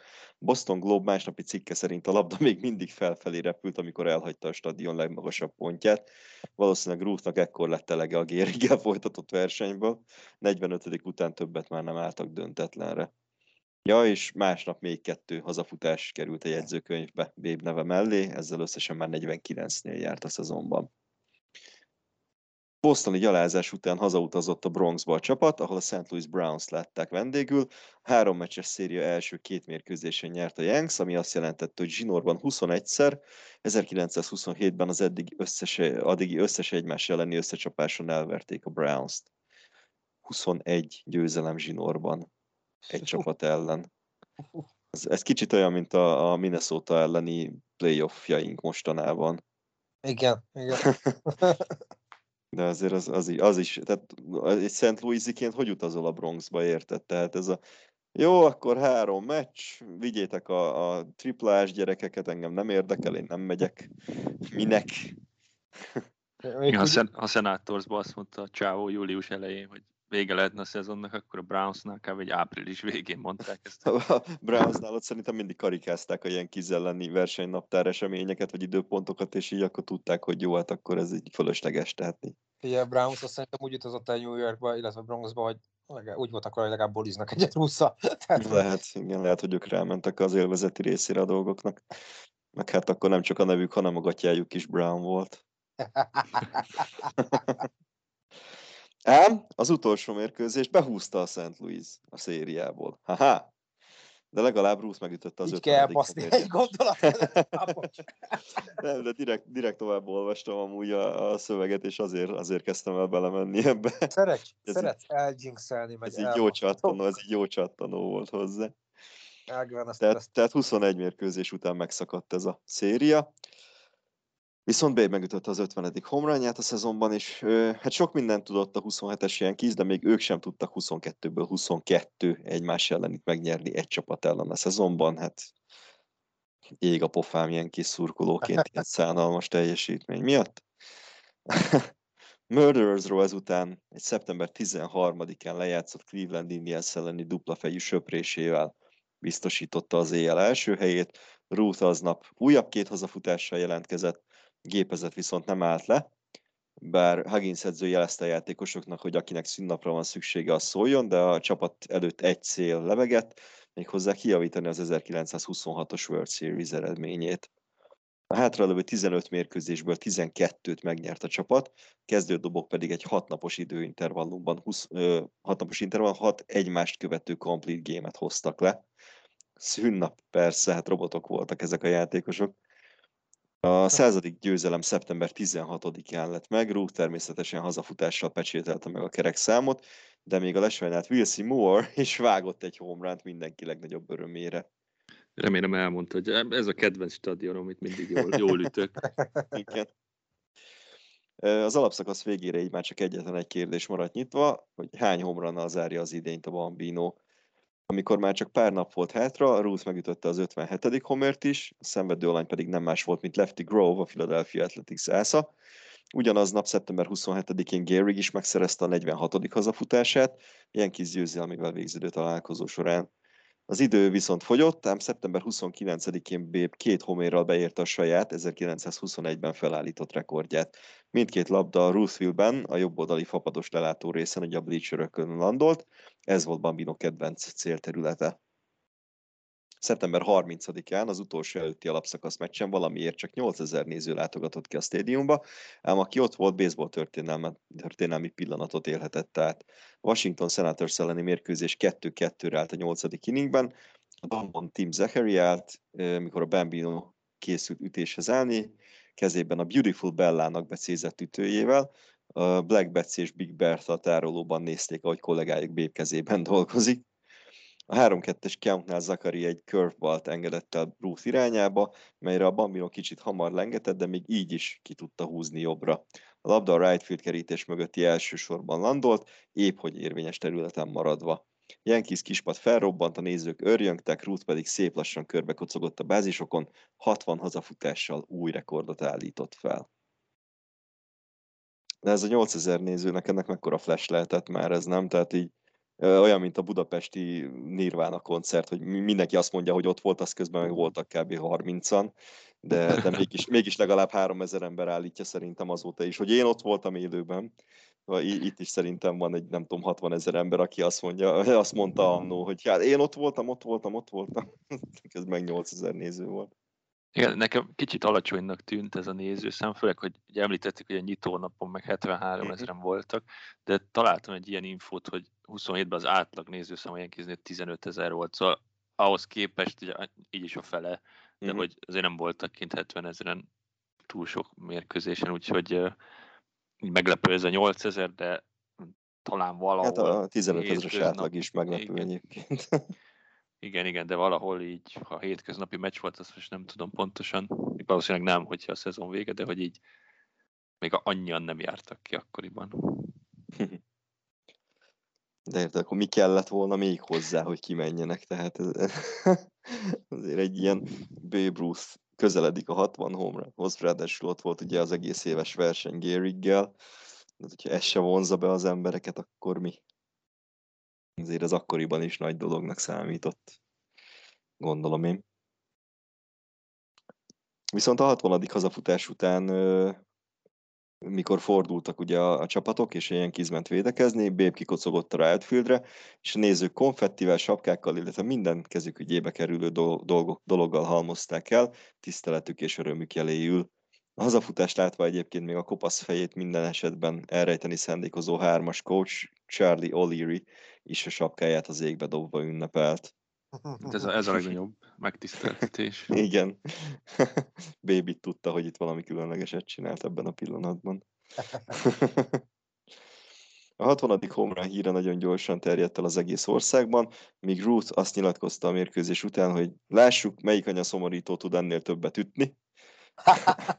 Ám maga a klubház meglepően csendes volt a meccs után, de később az egyik catcher, Benny Bengal fogalmazta meg jól, hogy miért nem ünnepelt fel, fejveszte a csapat.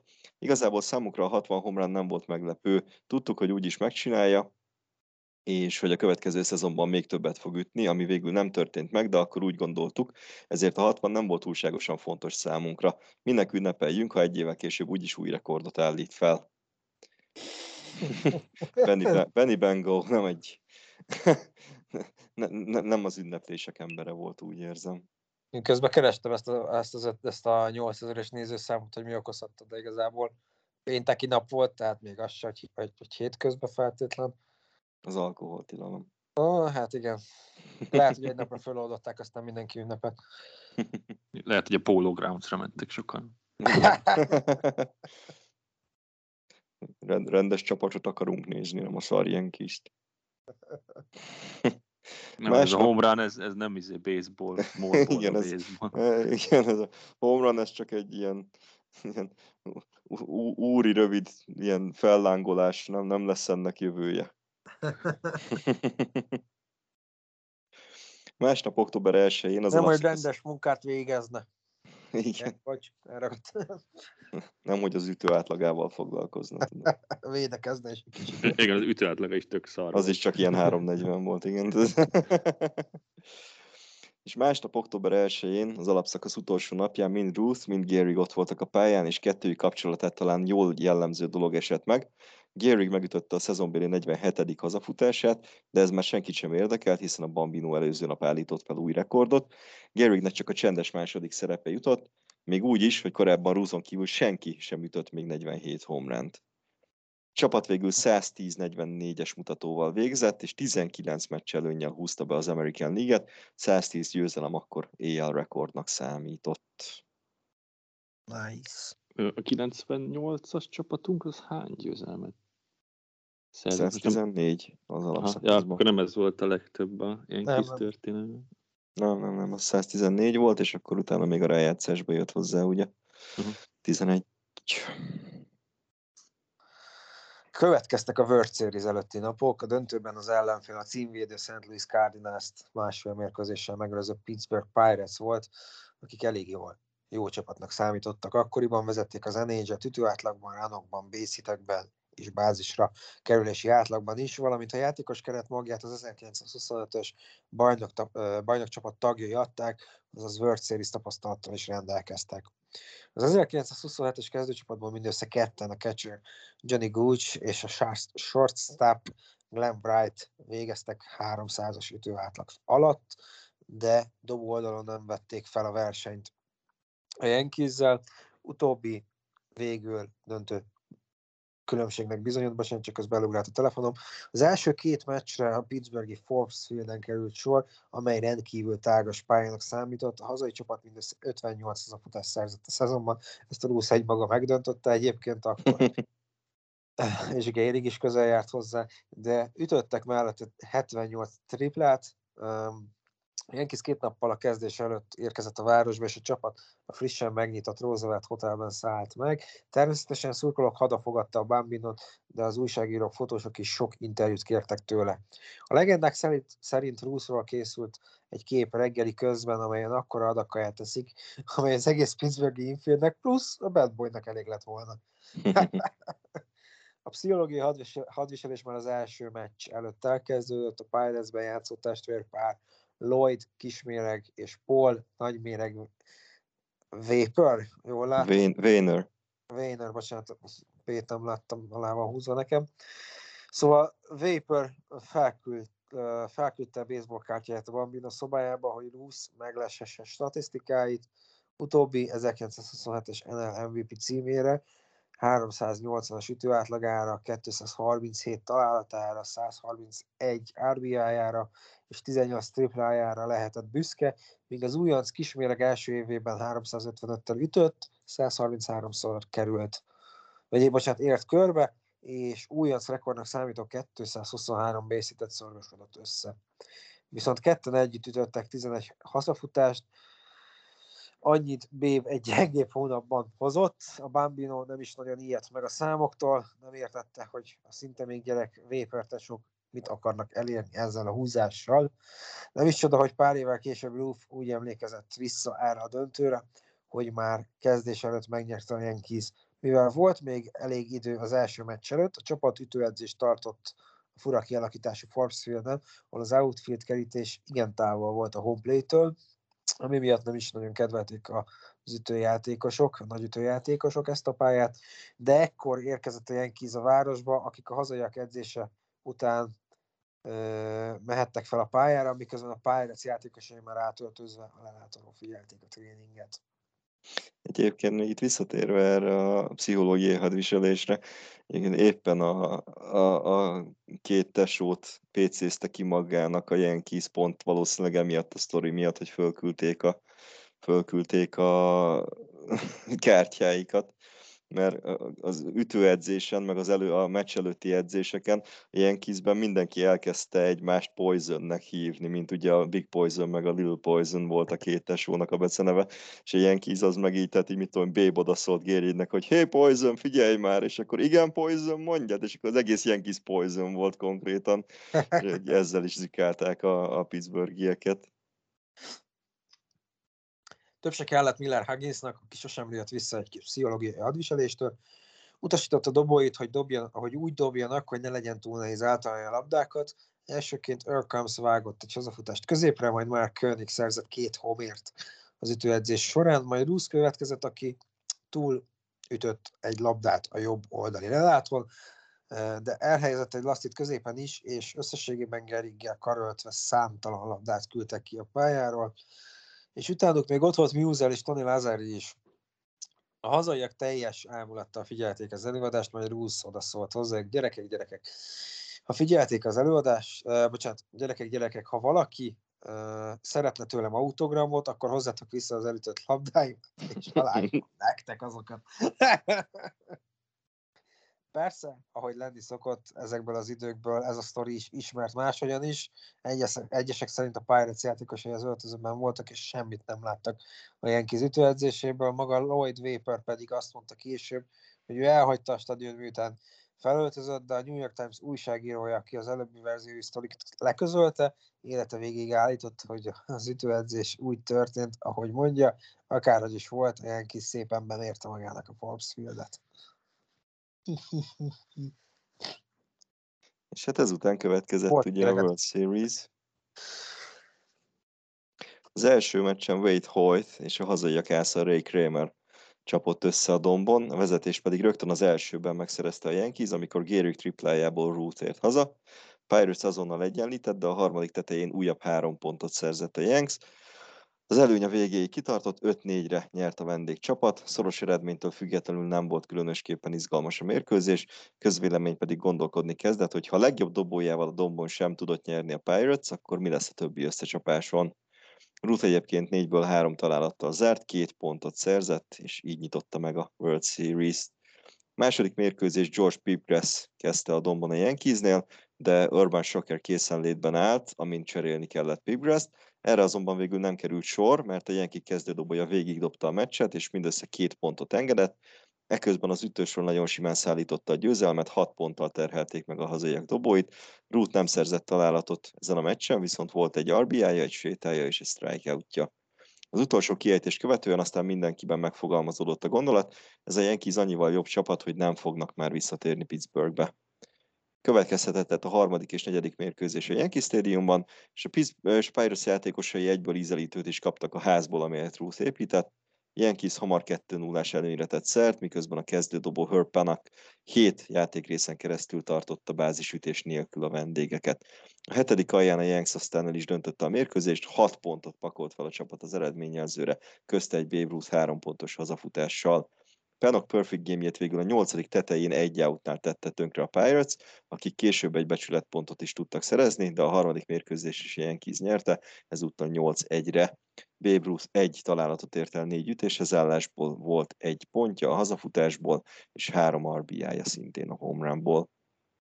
A Bronx pedig már ekkor sem volt egy finom hely, állítólag a harmadik mérkőzés utolsó kiejtése után egy néző bekiabált a Pirates játékosainak, hogy vegyétek le a Pirates meszt, tudjuk, hogy te a St. Louis Browns vagytok.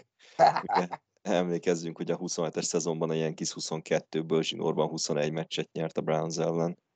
Zseniális oltás. Igen. A, a negyedik meccsen aztán némi meglepetésre az alapszakasz során leginkább cseredobóként használt Wilson Moore kezdett. Lehet, hogy így találták meg neki a üt- ütésben hozott jó teljesítményt a szezon során. Ja, akartak adni egy kis esélyt a Pirates-nak. Igen, vagy ez. Lehet, hogy Ruthnak volt valamilyen befejezetlen bordélyház, ugye még Pittsburghben, aztán vissza akartak menni. De ő sem, tehát Wilson Moore sem akart lemaradni a többiektől, és a változatosság kedvéért ő is végigdobta a kilenc inninget. A Pirates viszont megpróbált életben maradni, és rögtön az elsőben vezetést is szereztek, amit a Yankees egyből ki is egyenlített, és egészen az ötödik aljáig egy-egy volt az állás. Ekkor azonban Ruth megütötte a második hazafutását a World Series-ben, ezúttal egy két pontosat, amivel megszerezte a Yankees a vezetést, de a vendégek az utolsó pillanatig küzdeni próbáltak, a hetedik játékrészben sikerült kiegyenlíteniük 3-3-ra, amely eredmény a kilencedik aljáig nem változott. Az utolsó fél játékrészt Combs sétával kezdte, majd egy védekezési hibának köszönhetően König is bázisra került. A dobó valószínűleg ekkor már úgy be volt rezelve, hogy, rezelve, hogy egy vaddobást engedett el, amelynek köszönhetően üres lett az egyes bázis, ugye Combs 3-asra, König pedig kettesre jutott, így volt hová tenni a Bambinót egy direkt sétáltatással. Ám ekkor Lou Gehrig, az 1927-es szezon RBI királya lépett a boxba, mindenki lemondott már a Pirates-ről, ám doboljuk előbb Gehrignek, majd Muselnek is egy strikeoutot osztott ki, felcsillant tehát egy kis remény a vendégek oldalán, de Tony Lazari felé küldött második labda átszállt a catcher felett, a labda hátra gurult a backstopig, miközben Combs befutott hármasról, azaz egy, azaz egy walk-off wild pitch bajnoki címet nyert a Yankees. Természetesen azóta is ez az egyetlen olyan World Series, aminek ezzel lett vége. Továbbá milyen vicces, hogy a Murderers úgy nyer bajnoki címet, hogy egy Walk of White pitch-el, bases loaded Lehet semmibe belekötni. És hát ez volt az első olyan World Series, amelyen az American League csapat söpörni tudta a National League-ből jövő együttest, Yankees pedig mindezt négy dobó bevetésével abszolválta. Az első meccsen uh, Wilson Moore váltotta a kezdő hojtot, majd Moore végigdobta ugye a negyedik mérkőzést. Murderers Row elsőtől negyedik ö, ütői, Combs, König, Ruth és Gerik 17-szer értek körbe a World Series során, valami 16 RBI-t gyűjtöttek, és Yankees összesen 23 run szerzett a négy meccsen. Az Pirates... 6, bocsánat. Run. Igen, visszafogták magukat. Pirates játékosok természetesen szomorúak voltak, az edzőik pedig azt nyilatkozta, hogy tulajdonképpen a megsemmisítő verességeket elkerülték ugyan, de ilyen kis sokkal jobb volt. Pirates kifáradt a döntőbe jutásért vívott harcban, valaha volt egyik legjobb baseball csapata, az 1927-es New York Yankees viszont feltette a koronát az egészen elképesztő szezon tetejére. Ott, abban a Yankeesben nem lettem volna cseredobó amúgy. Én nagyon is szívesen, tehát ez a világ, le, világ legjobb dolga. Ja, Ülsz nem, a kis igen, padon, igen. Ha így nézed, igen. De hogyha ha azt nézed, hogy karrier, meg játék, meg minden, akkor kurvára nem lettem volna. De úgy, ami a te szempontból abszolút megértem. Tehát abszolút, úgy igen, úgy én is lettem volna. De azt igen. végignézni, hogy négy kezdődobó végigdobja minden négy meccsét a World Series-be, meg hogy oh, teszed az ökölre tartott kezedre a fejedet, és csak nézed. Hát jobb, mint ilyen kiz ellen dobni. Hát, Igen. Az egyik, a másik, mert hogy karrier, szem, karrier szempontjából sem jött az rosszul egyébként. Tehát gondolj bele, hogy utána úgy hivatkozhattál magadra, hogy a World Series győztes Tóth Mário. Az 1927-es. Igen, az 1927-es Yankees bajnok csapatának a tagja. Ja. Hát, na, érted? Tehát presztízs azért volt szerintem ott is valamelyik NFL játékosra nyilatkozták, vagy a legutóbbi döntő után, vagy az egyel előtti után, hogy ott nyert, vagy három, vagy négy gyűrűt, de alig lépett pályára talán egy snap erejéig. Hol kell aláírni? Simán. igen, simán. Igen, beszéltünk már egyszer ilyenről szerintem, nem? Hogy, Volt szó szerintem is. Igen, tehát hogy mi, milyen karriert választanál magadnak egy profi, bármelyik profi sportban, mondjuk a négy Major League közül, hogy szerzel mondjuk játszol három szezon, de mind a háromban bajnoki címet érsz el a csapattal, és az most mindegy, hogy, hogy húzó név vagy, és sérülés vett véget a karrierednek, vagy ilyen mellékjátékos vagy, és mindig jókor vagy jó helyen, vagy pedig egy 20 éves kurva jó karrier, de nem nyersz egyszer se bajnokságot. Viszont ott emlegetik a nevedet a legnagyobbak között, de úgy, mint aki sosem nyert bajnoki címet. És én ott is rámondtam, hogy én simán adjátok ide a három bajnoki címet, és kész. Tehát tökéletes lenne. Hát igen. És hát pont egyébként a döntő után volt egy, egy ilyen zseniális nyilatkozata Babe Ruthnak, így a, kérdezték az újságírók az öltözőben a World Series ünneplés után, vagy így közepette, hogy a bajnoki cím megnyerésének az ünneplésének közepette, hogy hát hogy mi a véleménye, hogy milyen ellenfél volt a Pittsburgh, és ő pedig egy ilyen triplát fingott konkrétan így az újságírók előtt jó hangosan, egymás után hármat, és akkor mondta, hogy ezt, ezt írjátok meg. Manapság mennyire elszörnyű Óriás. mindenki, mi? De meg lazán oda, oda pirított egyet. Hármat.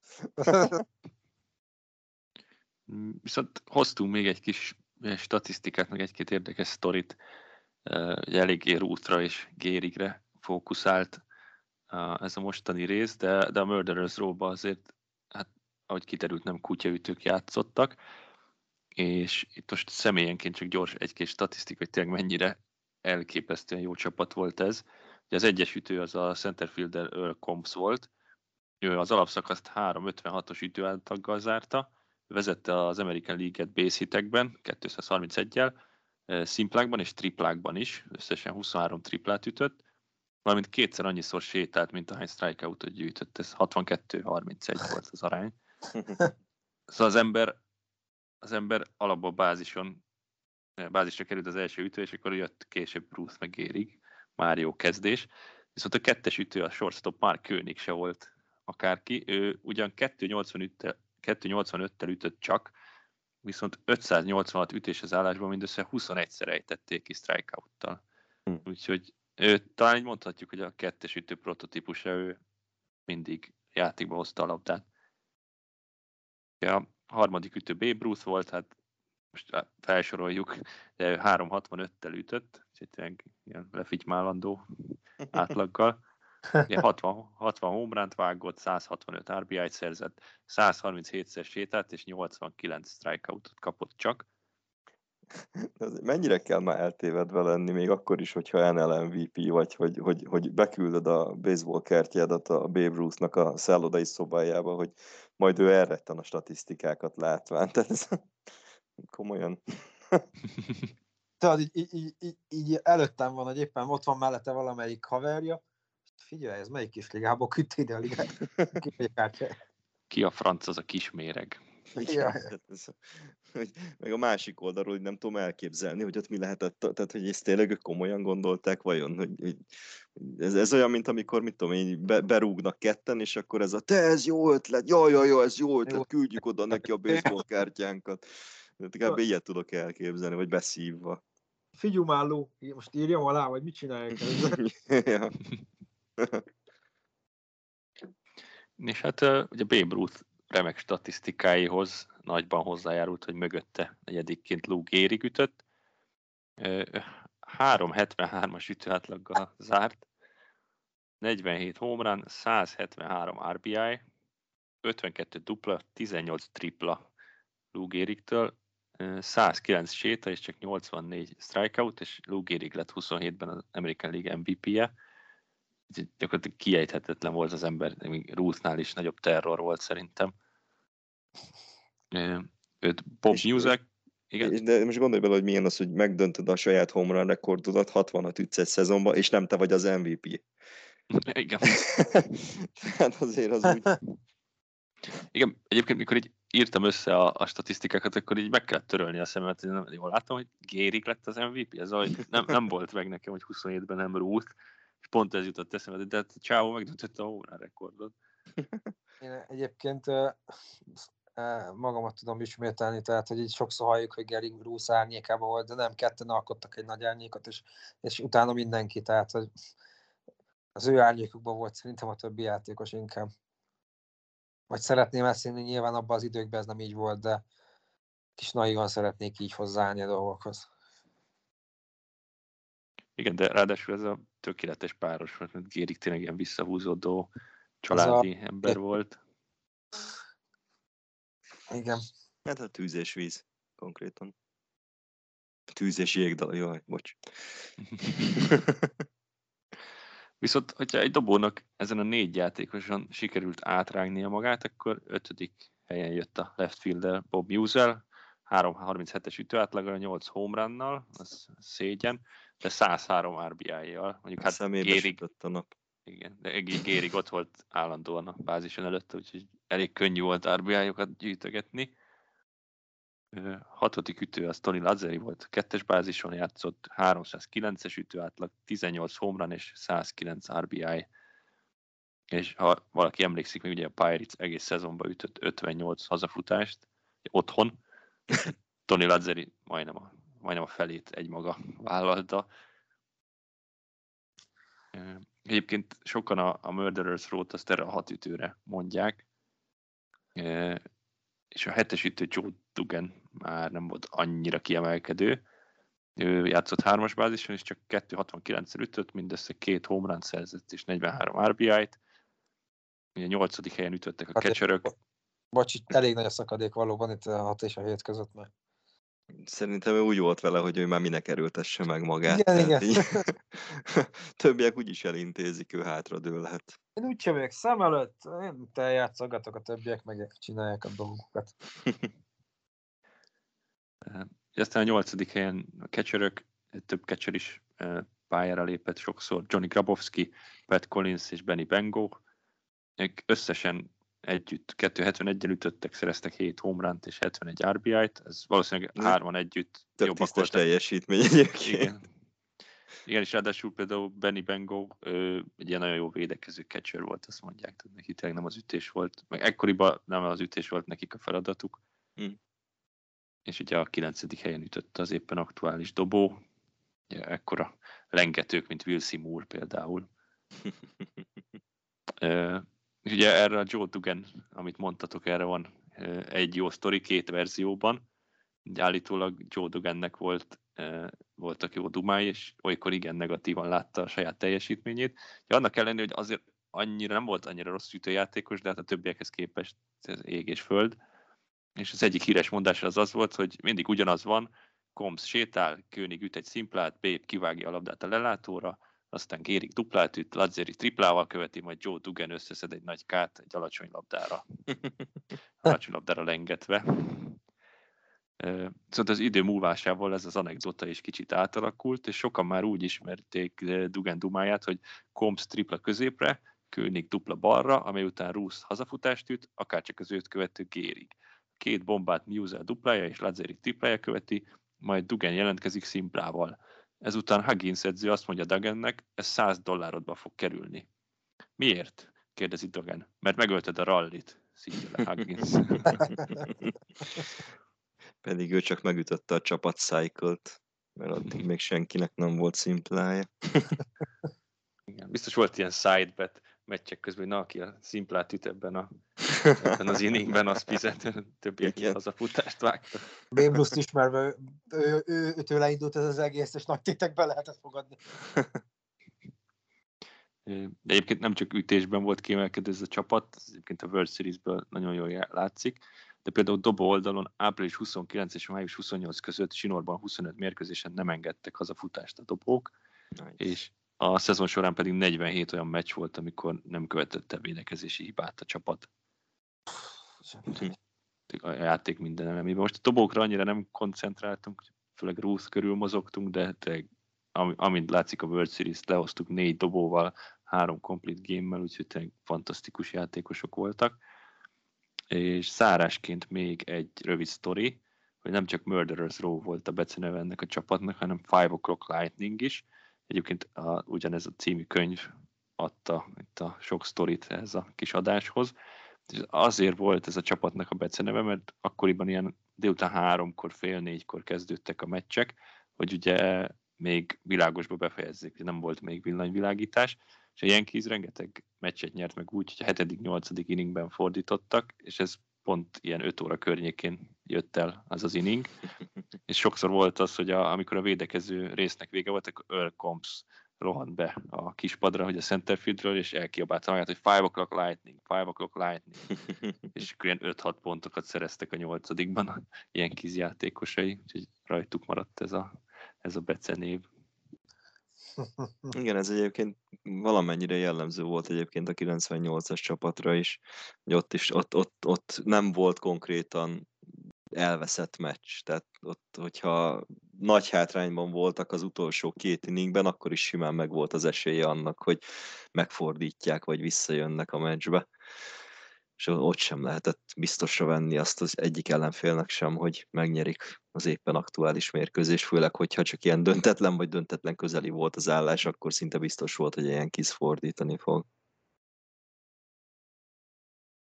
Ez már szerintem 10 o'clock lightningnek hívhatjuk. Igen.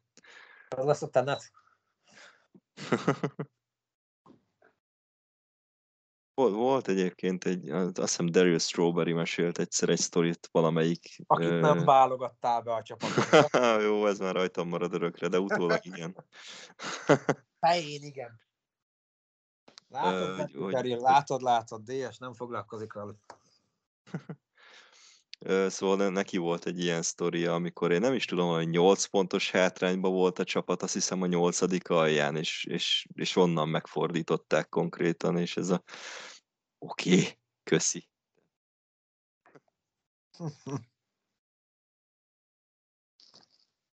Lehet, hogy várjál, lehet, hogy meg is találtam, egy pillanat türelmet kérek szépen. Nem, az az ALCS, akkor nem, nem, mindegy. Fölírjuk De- vagy Josh Kokkespányol. Vagy igen. Jó, öreg kokkás Spánia, imádom. Ja, múlt héten eszünkbe jutott. Igen, és akkor még ezzel a 27-es szezonnal kapcsolatban most egy, hát nagyon minimálisan Babe Ruth-tól eltekintve, de nyilván szervesen hozzá kapcsolódva. Többször említettük szerintem már itt a podcastban az elmúlt 63 adásban, de most sem maradjon ki, amikor a 27-es szezon szóba kerül, hogy az ESPN indított egy ilyen fantázia kamu blogot, amikor is a Yankees egyik kevésbé ismert 1927-es cseradobójának, Miles Thomasnak a kvázi bőrébe bújva írtak egy, egy olyan naplóféleséget, ami így végigvezette, vagy végigkövette az 1927-es Yankees szezont, és hát részben a meccsekre koncentrálva, részben Babe Ruthnak a személyiségére, részben pedig ugye a, New Yorknak az New Yorkban való életre, illetve New Yorknak a percskésére, ugye ebben a Roaring Twenties-ben, a 20-as években. Egy nagyon-nagyon-nagyon jó kis blog, elég sok bejegyzéssel, nem napról napra, de, de azért szépen áprilistól végigkövetve a szezont, és tényleg Miles Thomasnak a kvázi szemszögéből, tehát mintha ő írta volna.